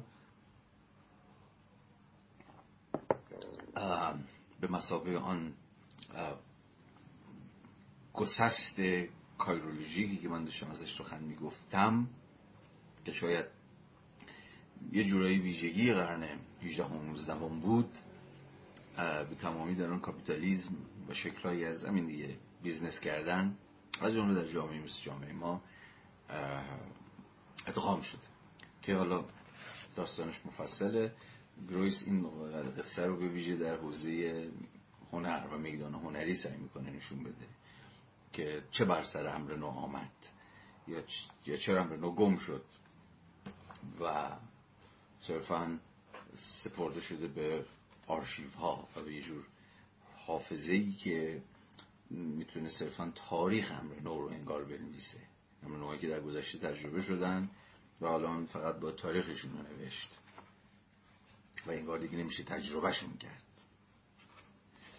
و کتاب آخری هم که بهتون معرفی کنم و تمامش کنم کتاب همون کتابی که اشاره بشه کردن البته آرمان شهر واقبین ها و راه رسیدن به آن مال یه بابای یه جوون هلندی خیلی هم خیلی اونور سرصدا کرده به نام رتخر بخمان این آقای بذار ببینم. بله. انگلیسیش هم هست رتخر برخمان. ترجمه از دا موحد نشر چیه؟ نشر آه نشر نوه. اینو منتشر کرده برخمان. خب به سراحت در همون فصل یک از مفهوم اوتوپیا می‌خواد آده حیثیت کن دفاع کنیم اما خب همه سخن بر سر اینه دیگه که چگونه این اوتوپیا در این حال اوتوپیا فور رئالیست هست اوتوپیای برای واقع بین هاست که در هر فصلی به یه طرح اوتوپیایی می اندیشه آقای برخمان مثلا در فصل دوم به کاهش ساعت کار روزانه به هفته پانزده ساعت داره فکر می‌کنه که خب البته مستلزم می‌دونید بهتر از من که تغییر تحولات عدیده در شیوه تولیده خب کسی که به شدت از یک جور بیسیک اینکام دفاع می‌کنه اگر بحثش دنبال کرده باشه یه جور درآمد پایه یا درآمد همگانی که باید به همگان تعلق بگیره فارغ از اینکه کار بکنن یا کار نکنن. و حالا فصل دیگهش که هر کدوم با یک طرح با یک پروپوزال اوتوپیایی به تعبیری اوتوپیا در همه که خیلی از وضعیت الان ما دوره. بحث رو پیش می‌بره. و کتاب روز نظرم بسیار بسیار جذابیه و مقتضی وضعیتی چون وضعیت ما. گرچه گرچه این کتاب به هر حال با توجه به امکانات و با توجه به مختصات سیاسی و اقتصادی اروپای غربی و آمریکای شمالی نوشته شده که خب اصلا قابل قیاس با مختصات اقتصاد سیاسی ما نیست. اما اما خود همین شجاعت فکر کردن به اوتوپیاها در زمانی که به نظر میاد که ما با دیکتاتوری امر واقع سر کار داریم خود می‌تونه الهام بخش بشه نه چیزی بیشتر از الهام بخش بودن. پس گفتم که اینها رو هم بهتون معرفی کنم شاید براتون جالب بود و رفتید سراغ این کتاب ها و آنچه که برای خودتون مسئله بود رو در این کتاب ها یافتید. خب بحثمون رو اجازه می‌خوام که ادامه بدم تا جایی که به آدورنو مربوط میشه. در صفحه 79 آدورنو یه مبحثی رو می‌کشه وسط که خیلی به نظرم میاد که راه خوشا باشه و تعیین کنم. خب راجع به اقمای یا راجع به زوال تجربه داره حرف می‌زنه. خب ما تا همین جلسه هم خیلی راجع به تجربه و تجربه گرایی و امر انزمامی و فکت و اینها سخن گفتیم. به یه معنی مفهوم تجربه خیلی مفهوم دم دستیه. نه؟ هر روزم بارها و بارها به کارش می‌بریم. اینو تجربه کردم اینو تجربه نکردم. انگار تجربه کاملا هم ارز با خود مفهوم زندگی. و زندگی چیزی نیست جز مجموعه تجاربی که ما پشت سر می‌گذاریم. اما آدورنو در اینجا حالا من خیلی به ریشه های فلسفی مفهوم تجربه الان در اینجا کاری ندارم چون خیلی ما رو می‌بره عقب. در اینجا فقط می‌خوام بگم که آدورنو از مفهوم دیگری از تجربه هم می‌خواد سخن بگی یعنی پای یک جور مفهوم تجربه ای که باز با این امر نوعه که کل بحث امروز یه جورایی زیر سایه مفهوم امر نو داره پیش میره در پیونده. بازم به زبان روزمرهمون رجوع بکنیم. یه جایی هست که ما از تجربه حرف می‌زنیم و همون خیلی امر پیش پا افتاده امر روزمره و امر معمولی رو مد نظر داریم. انگار اگر من برای شما بگم که مثلا امروزم چگونه گذشت عملا دارم از تجربه با شما سخن میگم. اما مفهوم دیگری از تجربه با قسمی تکینگی گره خورد. حتی میشه گفت با یک جور امون امر نو گره خورد. با یه جور ماجراجویی حتی گره خورد. بازم توی محاوراتون هم خیلی وقتا به کارش می‌بریم. زمانی که از یه جور تجربه کردنی حرف می‌زنیم که شبیه تجربه قبلی ما نیست. یه جور تجربه تکین دیگه. یک جور تجربه ای که از دل الگوهای تکراری تجارب روزمره ای که همون قواعد انتظایی زندگی بر ما تحمیل می‌کنن صبح این سال پا میشی میره سر کار نمی‌دونم تو شهر فلان بهمان و هزار یک تجربه که کاملا در حسار روزمرگی گرفتار شدند متفاوت از اونه آدورنو اینجا داره از همین مفهوم تجربه حرف می‌زنه از اینکه چه اتفاقی برای این مفهوم تجربه افتاده. خب این حرف خود چیزم نیست دیگه. شاید واقع حرفی نیست که آدورنو پیش قدم طرحش باشه. تا جایی که من می‌دونم اولین کسی که توجه ما رو به این جلب کرد که چگونه مفهوم تجربه تکینی که ناشی از قسمی در واقع تفاوت تجربه متفاوتی که باید به تمامی در اونها غرق شد این تجربه کردنشون مستلزم غرق شدن در روشونه و تجربه بیان که از جنس تجربه دیگه نیستن و به این معنی که نوعن و فقط تجربه که تو خودت می‌تونی پشت سپریش بکنی بنیامین بود. در مقاله در واقع قصه گو که راجع به لسکوف یک نویسنده روسی اونجا اصلا جمله آغازین اون مقاله با این دعوی شروع میشه که ما امکان تجربه رو از دست دادیم.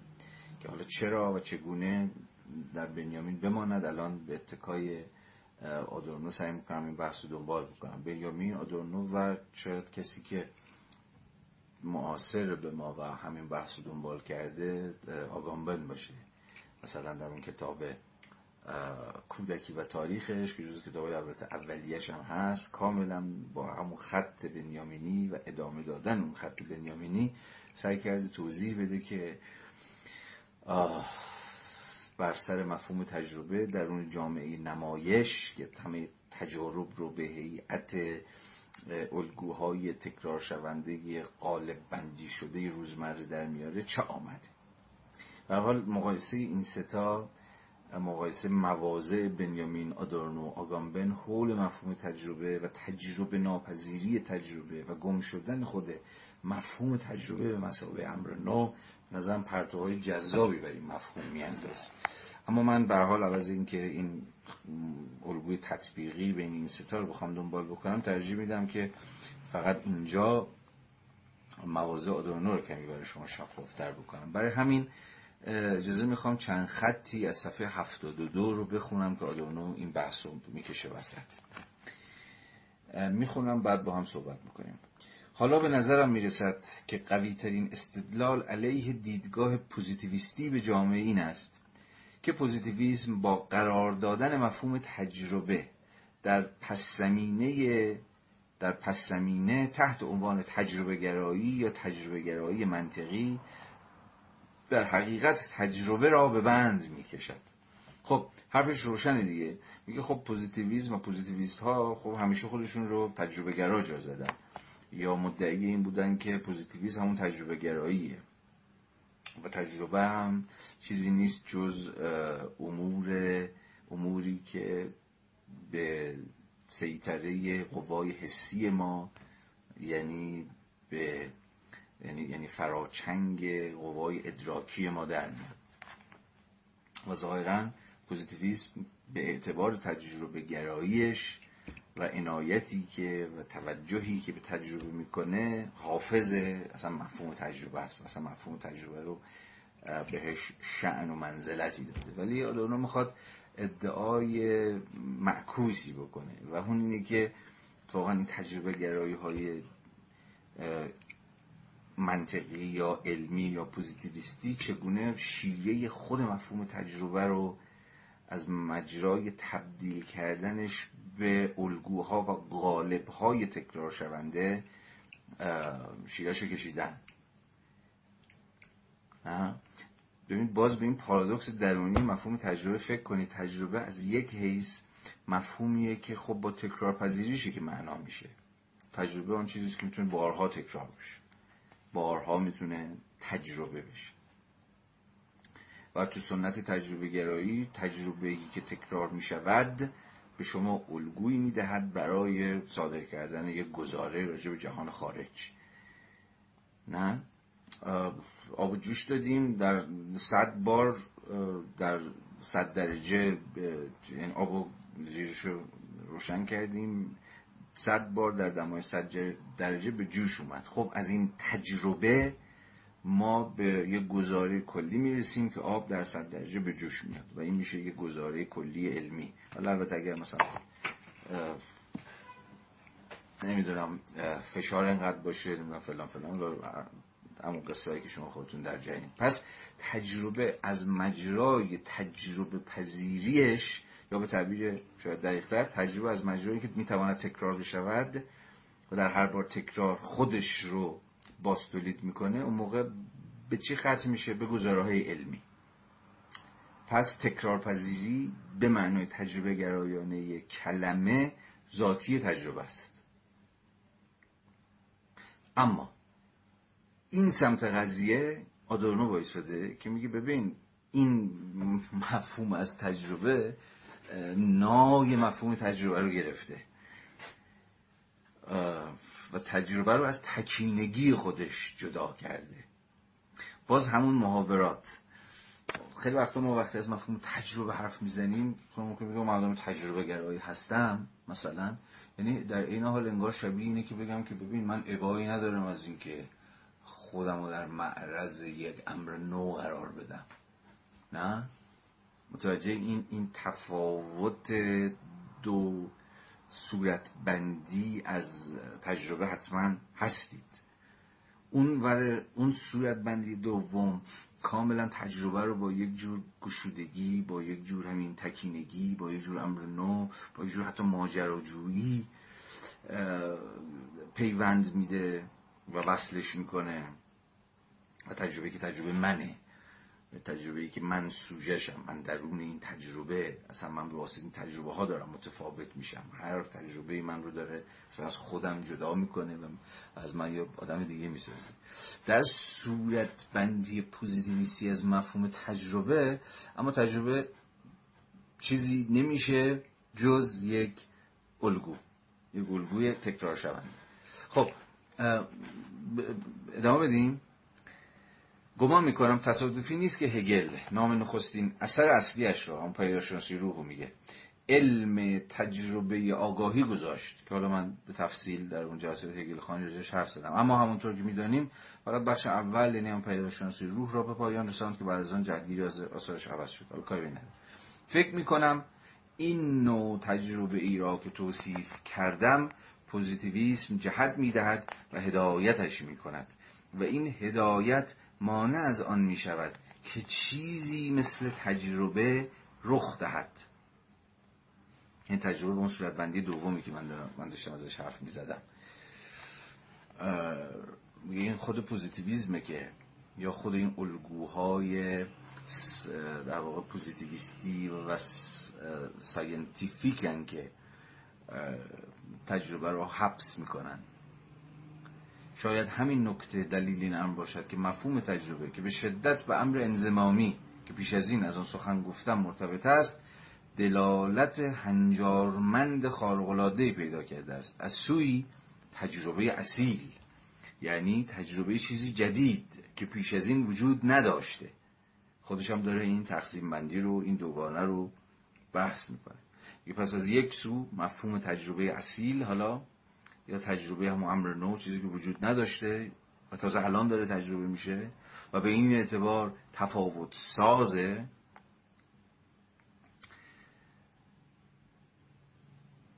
این معنا از سوی تجربه اصیل این تجربه چیزی جدید که پیش از این وجود نداشته در جهانی که در آن زندگی می‌کنیم به سختی ممکن است. یعنی باز همون فروبستگی افق امر نو که ای داشتم امروز به سخن می‌گفتم. در حالی که از سوی دیگر علم با نظام قواعدی که بر معرفت یا همون دانش تحمیل می کند دیگر اجازه چنین تجربه ای را نمی دهد. یعنی انگار این خود علمه که به واسطه شیفتگیش به مفهوم فروبسته تجربه به مفهوم تجربه تکرارپذیری که در نهایت ما رو به یک جور الگوی کلی میرسونه اساسا گشوده نیست به روی مفهوم تجربه به معنایی که ما ازش سخن گفتیم. چون اون معنای اول از تجربه به تعبیری تن به علم نمیده. نه؟ چون زمانی می‌تونه علم بشه تجربه مبنایی برای گزاره های علمی قرار بگیره که بشه چیزش کرد دیگه بشه به آزمونش گذاشت. به زمانی میشه به آزمونش گذاشت که بشه بارها تکرارش کرد. زمانی میشه بارها تکرارش کرد که در واقع الگوی مکرری بتوان بتون اصلا به یک الگوی مکرر تبدیل بشه. در این صورت تجربه شعن علمی بودن پیدا می‌کنه. و اصلا خود علم هم دنبال همین تجربه دیگه یا تجربه به این معناست دیگه.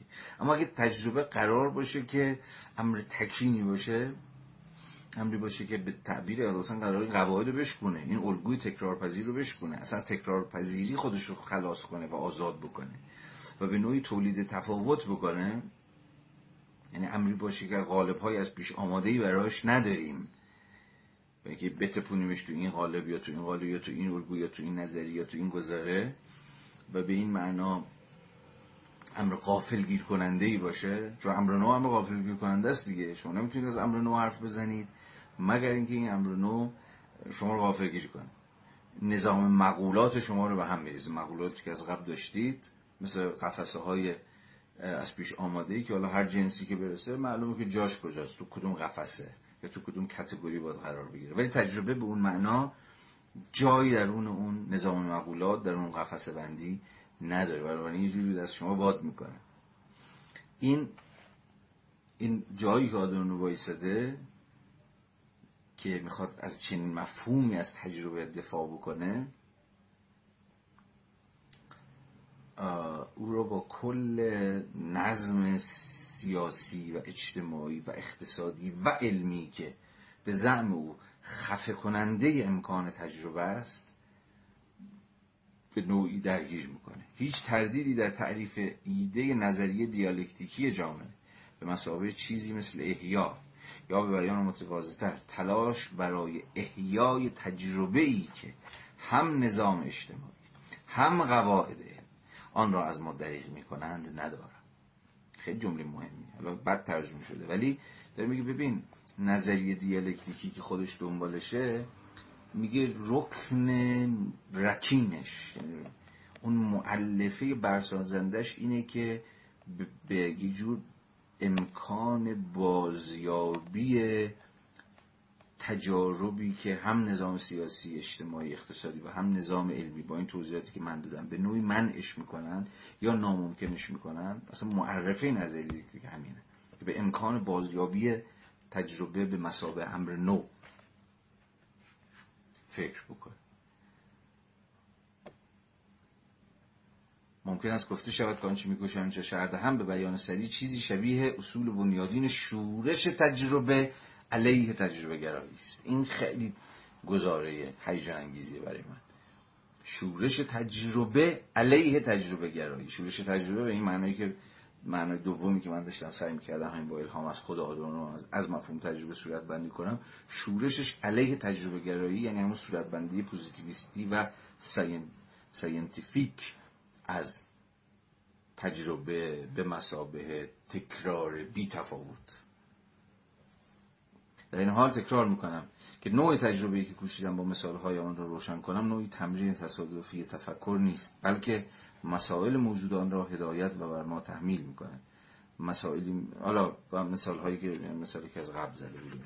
برحال پس اینجا به نظرم میاد که با نظریه آدورنویی ما به ضرورت فکر کردن دوباره به امکان امر نو می‌رسیم. از مجرای به قول خودش شورش تجربه علیه تجربه گرایی. که حالا امیدوارم به قدر کافی روشن بوده باشه. خب. پنج دقیقه پنجاه و پنج. خب نیم ساعت حرف زد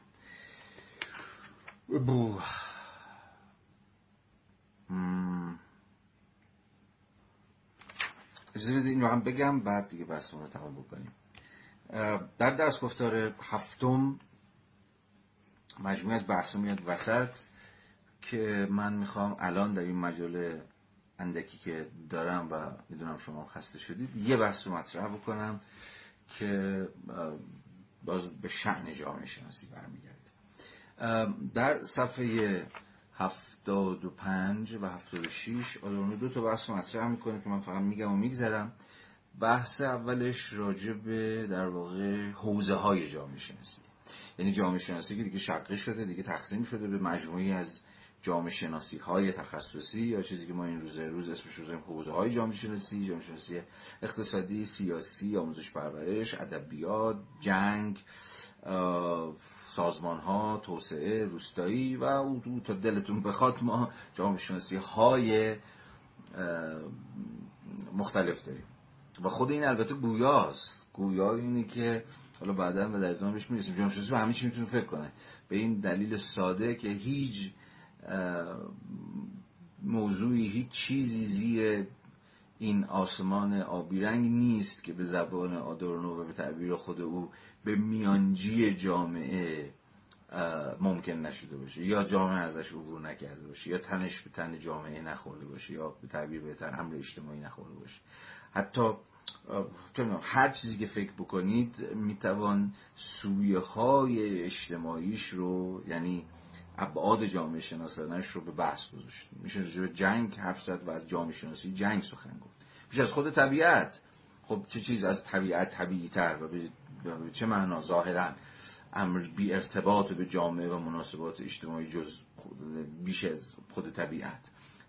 در صورت دیگه امروز ما می‌دونیم که خود چیزی به نام طبیعت فی نفسه هم دیگه وجود نداره. خود طبیعت هم تا چه پای درون مناسبات اجتماعی و اقتصادی و سیاسی ادغام شده.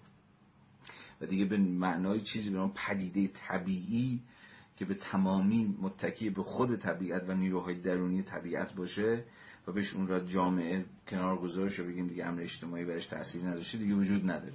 امروز حتی چه می‌دونم میشه رجوع ابعاد اجتماعی زلزله هم سخن گفت. خب ظاهرا دیگه زلزله دیگه خودش میاد دیگه. یعنی من شما که تو زلزله آمدن زلزله که موثر نیستیم.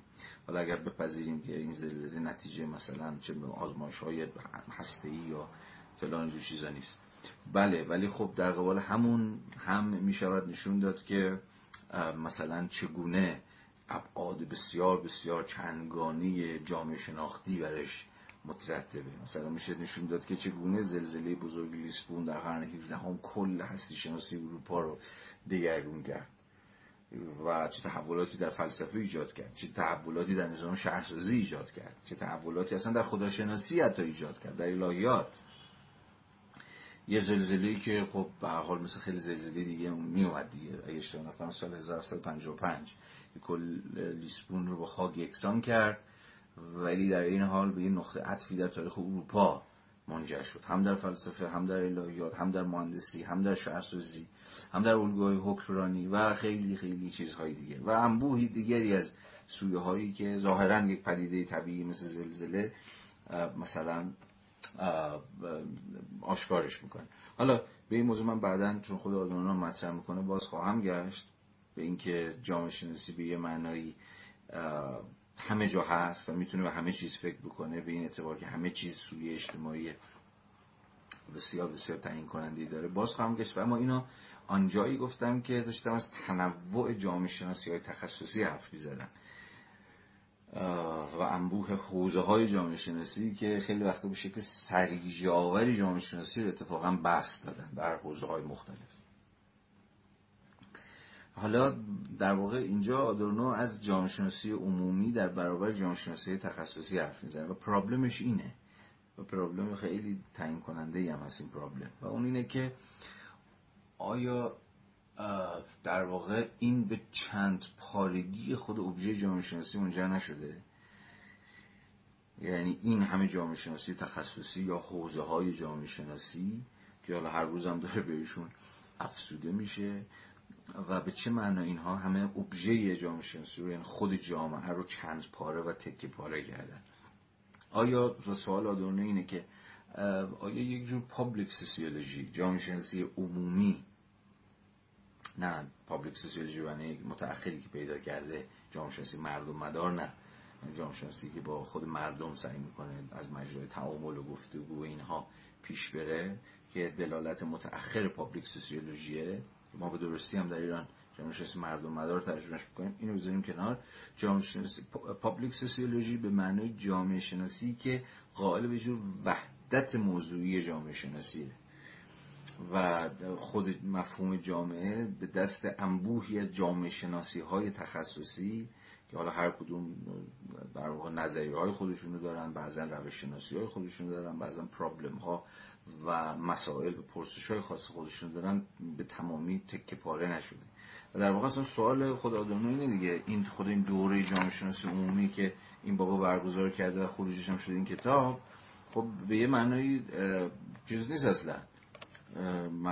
قابل تقلیل به هیچ کدوم از حوزه های جامعه شناسی نیست. بحثی که اینجا می‌کنه نه جامعه شناسی سازمان هاست نه جامعه شناسی سیاسیه نه جامعه شناسی اقتصادیه هیچ کدوم از اینا نیست. پابلیک سوسیولوژیه نه؟ یعنی اصلا مقدمه برای اینکه شما جامعه رو حالا تقسیم بکنید به حوزه های چندگانه هر کدوم از اینها رو هم یکی از حوزه های جامعه شناسی بگه آقا این اونجاشو من بررسی می‌کنم اونجاشو من بررسی می‌کنم. یه public sociology هست. حالا نسبت این public sociology به جامعه شناسی تخصصی چیه؟ آیا اساسا نسبت بینشون وجود داره؟ آیا public sociology یه جور تفکر مثلا پیشا تجربی و به این اعتبار فلسفی و انتزاعی راجع به خود مفهوم جامعه است؟ مثل این کاری که ما الان داریم می‌کنیم؟ یا نه محصول مثلا تلفیق همه حوزه های جامعه شناسیه و تبدیلش کردن به و در واقع ارتقا دادنش به یه جور جامعه شناسی کلی یا عمومی. کدوم یک از این هست؟ آدمانو در اینجا می‌خواد به شکاف این دوتا اتفاقا اشاره بکنه. به شکافی که یا در تفاوتی که که تا حدی هم تفاوت در سطوح خود انتظار هم هست. به جامعه شناسی عمومی و جامعه شناسی تخصصی اجازه بدید. این فراز رو بخونم که همونجا خودش هم میگه جامعه شناسی عمومی و جامعه شناسی تخصصی تمایز رو قائلیم ما. در واقع خود رشته جامعه شناسی این تمایز به رسمیت می‌شناسه. قبل از اینکه از دیدگاه نظری علم که به این تقسیم بندی گره خورده با هم بپردازم می‌خواهم چیزی پیش علمی باشه که خام منطقی بگویم. اول از همه این تقسیم بندی این تقسیم بندی جامعه شناسی به جامعه شناسی عمومی و جامعه شناسی تخصصی و البته تقسیم بندی که در اون خود جامعه شناسی تخصصی هست یعنی حوزه های جنگ و سیاست و اقتصاد و سازمان و توسعه و روستا و فلانی. اول از همه این تقسیم بندی دلیل عملی خاصی دارد. این دلیل آن است که از سوی انتظار می رود جامعه شناسی به پرسش های نظری و بنیادی پاسخ دهد. و از سوی دیگر موضوع جامعه شناسی ابعادی منفرد دارد. یعنی یه سری پرسش های بنیادی داریم ما که می‌خوایم جامعه شناسی بپرسیم. فارغ از اینکه جامعه شناسی سیاسی یا شهری یا روستایی یا هر چیزی همون جامعه شناسی عمومیه که انگار قرار یه سری پرسش های بنیادین تر راجع به اینکه اصلا خود جامعه چگونه ممکن است؟ اصلا چه چیز جامعه رو جامعه می‌کنه؟ چه چیز اصلا که جامعه رو تبدیل به یک کلیت انزمامی می‌کنه به تعبیر هگل آدورنو کلمه؟ و حالا در این حال یه سری پرسش های منفردتر و مشخصتر وابسته به حوزه های مشخص هم داریم. و سوی دیگر موضوع جامعه شناسی ابعاد منفرد دارد که تا حدی به مهارت های مرتبطند که در طول آموزش جامعه شناختی تان باید آنها رو به دست آورید تا اعمال عملی نظری ممکن شود. این تمایز هر قدر هم سوال برانگیز باشد تا حدی منعکس کننده ماهیت دوگانه جامعه شناسی است که در آن به شما گفتم. ماهیت دوگانش چیه؟ چون خودش در ادامه میگه اینو بگم بعد دوباره برگردم به این نکته. از سوی جامعه شناسی که ملزومات عملی کار به لحاظ اجتماعی مفید بر آن حاکم است. و از سوی دیگر جامعه شناسی که در پی بصیرت های واقعی به چیزی است که کل این شلمشوربا رو یک پارچه نگه میداره خب این بنده خدا چی می‌خواد بگه؟ می‌خواد بگه ببین جامعه شناسی یه ماهیت دوگانه داره. مثل خیلی از دیگر علوم. خیلی وقتا تو دیگر علوم هم داریم دیگه. مثلا میگه ریاضیات محض ریاضیات کاربردی. مثلا حتی در فیزیک محض یا اصلا فیزیک کاربردی. این محض و کاربردی چیه؟ انگار جامعه شناسی عمومی همون جامعه شناسی محضه و جامعه شناسی های تخصصی همون جامعه شناسی های کاربردیه. اگر قیاس من بین جامعه شناسی و علوم مثل حالا ریاضی یا فیزیک یا خیلی علوم دیگه درست باشه حالا دوباره برمیگردیم به خود مبنای این تقسیم بندی که یعنی چی محض یعنی یعنی چی کاربردی؟ یعنی چی عمومی؟ یعنی چی تخصصی؟ خب میگه ما آدم میگه ببین ماهیت دوگانش از اینجا میاد که درون این نظم به حال سرمایه دارانه و نه فقط سرمایه دارن اصلا درون نظم سیاسی اقتصادی دانش هر چی که می‌خواد باشه هر شاخه که از علم که می‌خواد باشه حالا در اینجا جامعه شناسی میواد مفید باشه میواد به درد بخوره. امروز هم همه خیلی از توسریایی که بعضا به علوم انسانی از جمله جامعه شناسی می‌زنن در ایران خودمون و جاهای دیگه همین دیگه آقا کار مفید اجتماعی کجاست؟ تو اصلا به درد نمی‌خوری یعنی تو اون جنبه کاربردی نداری. ولی ظاهرا یکی از انتظاراتی که بنیادن با علم جدید با علم مدرن گره می‌خوره و کسی مثل آدورنو به همراه هورکامر جز اولین کسانی بود که توجه ما رو به این وجه مدرن علم جلب کردند یعنی وجه پراگماتیستی علم که شاید فیگور تعیین کنندش هم فرانسیس بیکن باشه در اون کتاب ارغنون نو یا ارغنون جدیدش که ادعا کرده بود که آقا علم یا باید به کار بیاد یا باید بریزیمش دور علم برای علم اصلا چه چیزی داره چه معنایی داره. واقعا علم تا جایی واجد ارزشه که بتونه قدرت ما برای مهار طبیعت رو یا هر موضوعی که به موضوع علم تبدیل میشه رو بست بده. یعنی علم میباید به بست قدرت منجر بشه. یعنی علم و قدرت برای کسی مثل بیکن ربط درونی با هم داشتن. و همین هم بود که او رو از یه جور در واقع فلسفه پیشا مدرن جدا می‌کرد. فلسفه پیش علمی که خیلی دغدغه یا لزوما همیشه دغدغه کاربرد و ماربرد و اینا نداشت همچنان یه چیزی به نام دانش برای دانش یا علم برای علم معنادار بود ولی به حال با بیکن این بازی تموم شد و پارادایم جدیدی سر کلش پیدا شد خب اصلا مقتضی اون فرماسیون اقتصادی بود که نرم نرمک داشت شکل می‌گرفت دیگه یعنی خود فرماسیون سرمایه‌داری که از قرن 16 هم تلیعه شکلگیریش پیدا می‌شد و خب همه چیز رو بر حسب مفید بودن یوسفول بودن خودشون میسنجید. چیزها تا جای ارزش دارن که بتونن واجد یک بعد مفید باشن یا در واقع کار به لحاظ اجتماعی مفیدی بشه ازشون سر بزنه. و ما البته در زمانی زندگی می‌کنیم که این این توقع یا در واقع این افاق گفتمانی دیگه در اوجشه دیگه. در اوجشه هیچ چیزی اگر کارآمد و به درد بخور و اینجور چیزا نباشه و نتونه مفید بودن خودشو و ارزش آفرینی خودش اثبات بکنه دیگه ارزشی نداره. شما نیم ساعت یه ساعت هم براش وقت بذارید پول براش خرج بکنید. با یا بندازیدش دور یا خود برو یا خرج خودتو در بیار یا بمیر. این بر دانشگاه های ما هم حاکمه دیگه. همون موجب تجاری سازی دانشگاه و اینها هم بر اساس همین تزه. که دانشگاه دانشی که تولید می‌کنه یا باید قابلیت تجاری سازی داشته باشه یعنی بشه بیزنس باش بیزنس کرد بشه فروختش نه؟ باشه باش پول در آورد. وگرنه که خب می‌خوام چی کاره پولم خرج بکنیم و هم مثلا یه باشه آدم پیدا شن که فقط حرف بزنن حالا این خیلی جدیتر و عمیق‌تر از اون چیزی که من الان دارم براتون صورت بندی می‌کنم. ولی آدم میگه ببین خود این شکاف بین جامعه عمومی و تخصصی بین علوم محض و علوم کاربردی دقیقا از این شکاف درون خود نظام سرمایه‌داری میاد که از یه طرف به تمامی در واقع از مجرای جو تقلیلگرایی شیفته اینه که و جز این هم نمی‌تونه اصلا فکر کنه که چیزها باید یوسفول بودن خودشون اثبات بکنن. ولی از یه طرف دیگه به قول چی؟ بصیرت های وا... به دنبال سری پرسش های بنیادین یا بصیرت های واقعی هم انگار هست.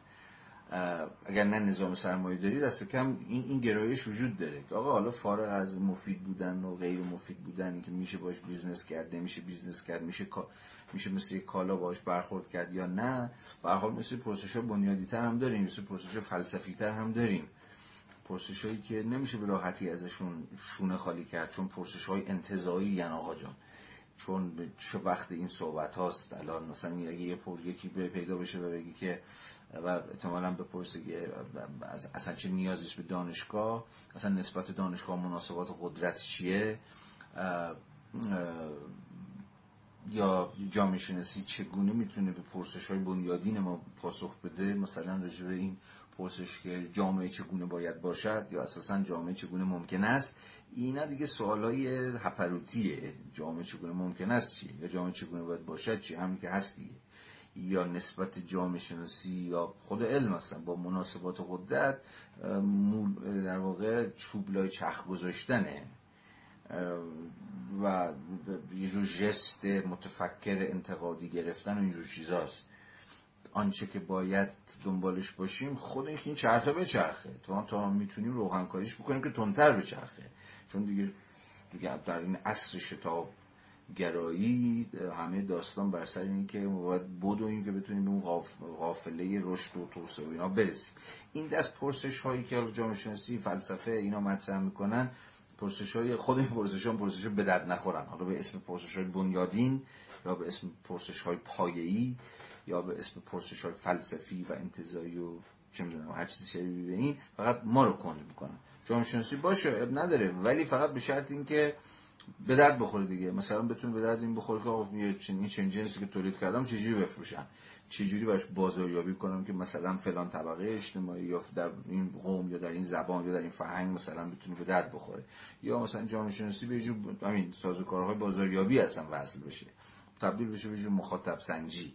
یا به یک جور سنجش افکار عمومی یا تاثیر گذاشتن بر افکار عمومی یا چی یا خیلی چیزهای دیگه یا خیلی شاخه های دیگه کاربردیه جامعه شناسی. خب آدم می‌خواد در برابر این تقسیم بندی جامعه شناسی بیسته. اونقدر احمق نشده که بگی جامعه شناسی تخصصی چون به حال از دل چند پارگی خود جامعه در اومدن و ابعاد مختلف جامعه رو دارن بررسی می‌کنن و در عین حال گره خودم با یه سری پرسش های کاربردی در حوزه های مختلف سیاست جنگ طبقه شهر روستا توسعه فلان فلان. پس اینا رو مثلا باید شهرشون کند یا بیارزشن یا به درد می‌خوان یا هر چیزی.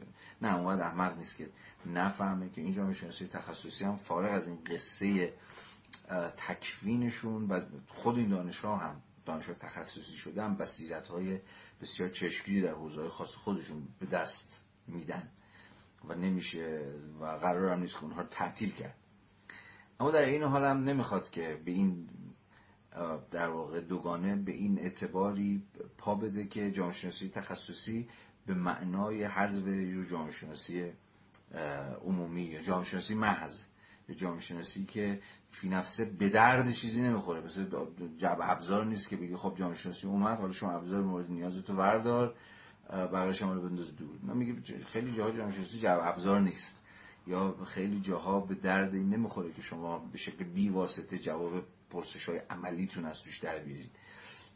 ولی در این حال پرسش هایی و پرابلم هایی تر می‌کنه که هر جامعه که بخواد خودش جدی بگیره بخواد به خودش بیاندیشه و نخواد که صرفا در اون روند بیواسطه حیات خودش غرق بشه و ارزش های خودش رو بدیهی فرض بکنه برای هر چنین جامعه ای به تعبیر از نون شب واجب داره چون عین self-reflection ـه عین خود اندیشیه درسته به یه تعبیری محضه. به هیچ praxis بیواسطه ای شاید گره نمی‌خوره. ولی تا جایی که به اون خود اندیشیه دامن می‌زنه تا جایی که خود ما رو به موضوع پرسش تبدیل می‌کنه خود از خود ماهیت جامعه می‌پرسه. مثلا از عدالت در جامعه می‌پرسه یا جامعه عادلانه رو تبدیل به یک پرابلم می‌کنه یا سازوکارهای تبعیض و ستم رو می‌خواد پیش بکشه. و در نشون دادن اینها و اون جامعه شناسی تخصصی هم نیاز داره. در این صورت اتفاقا با تمام قد از جامعه شناسی غیر کاربردی به این معنایی که داشتیم صحبت می‌کردیم دفاع کرد. خب آدم دقیقا این کاری که می‌خواد بکنه.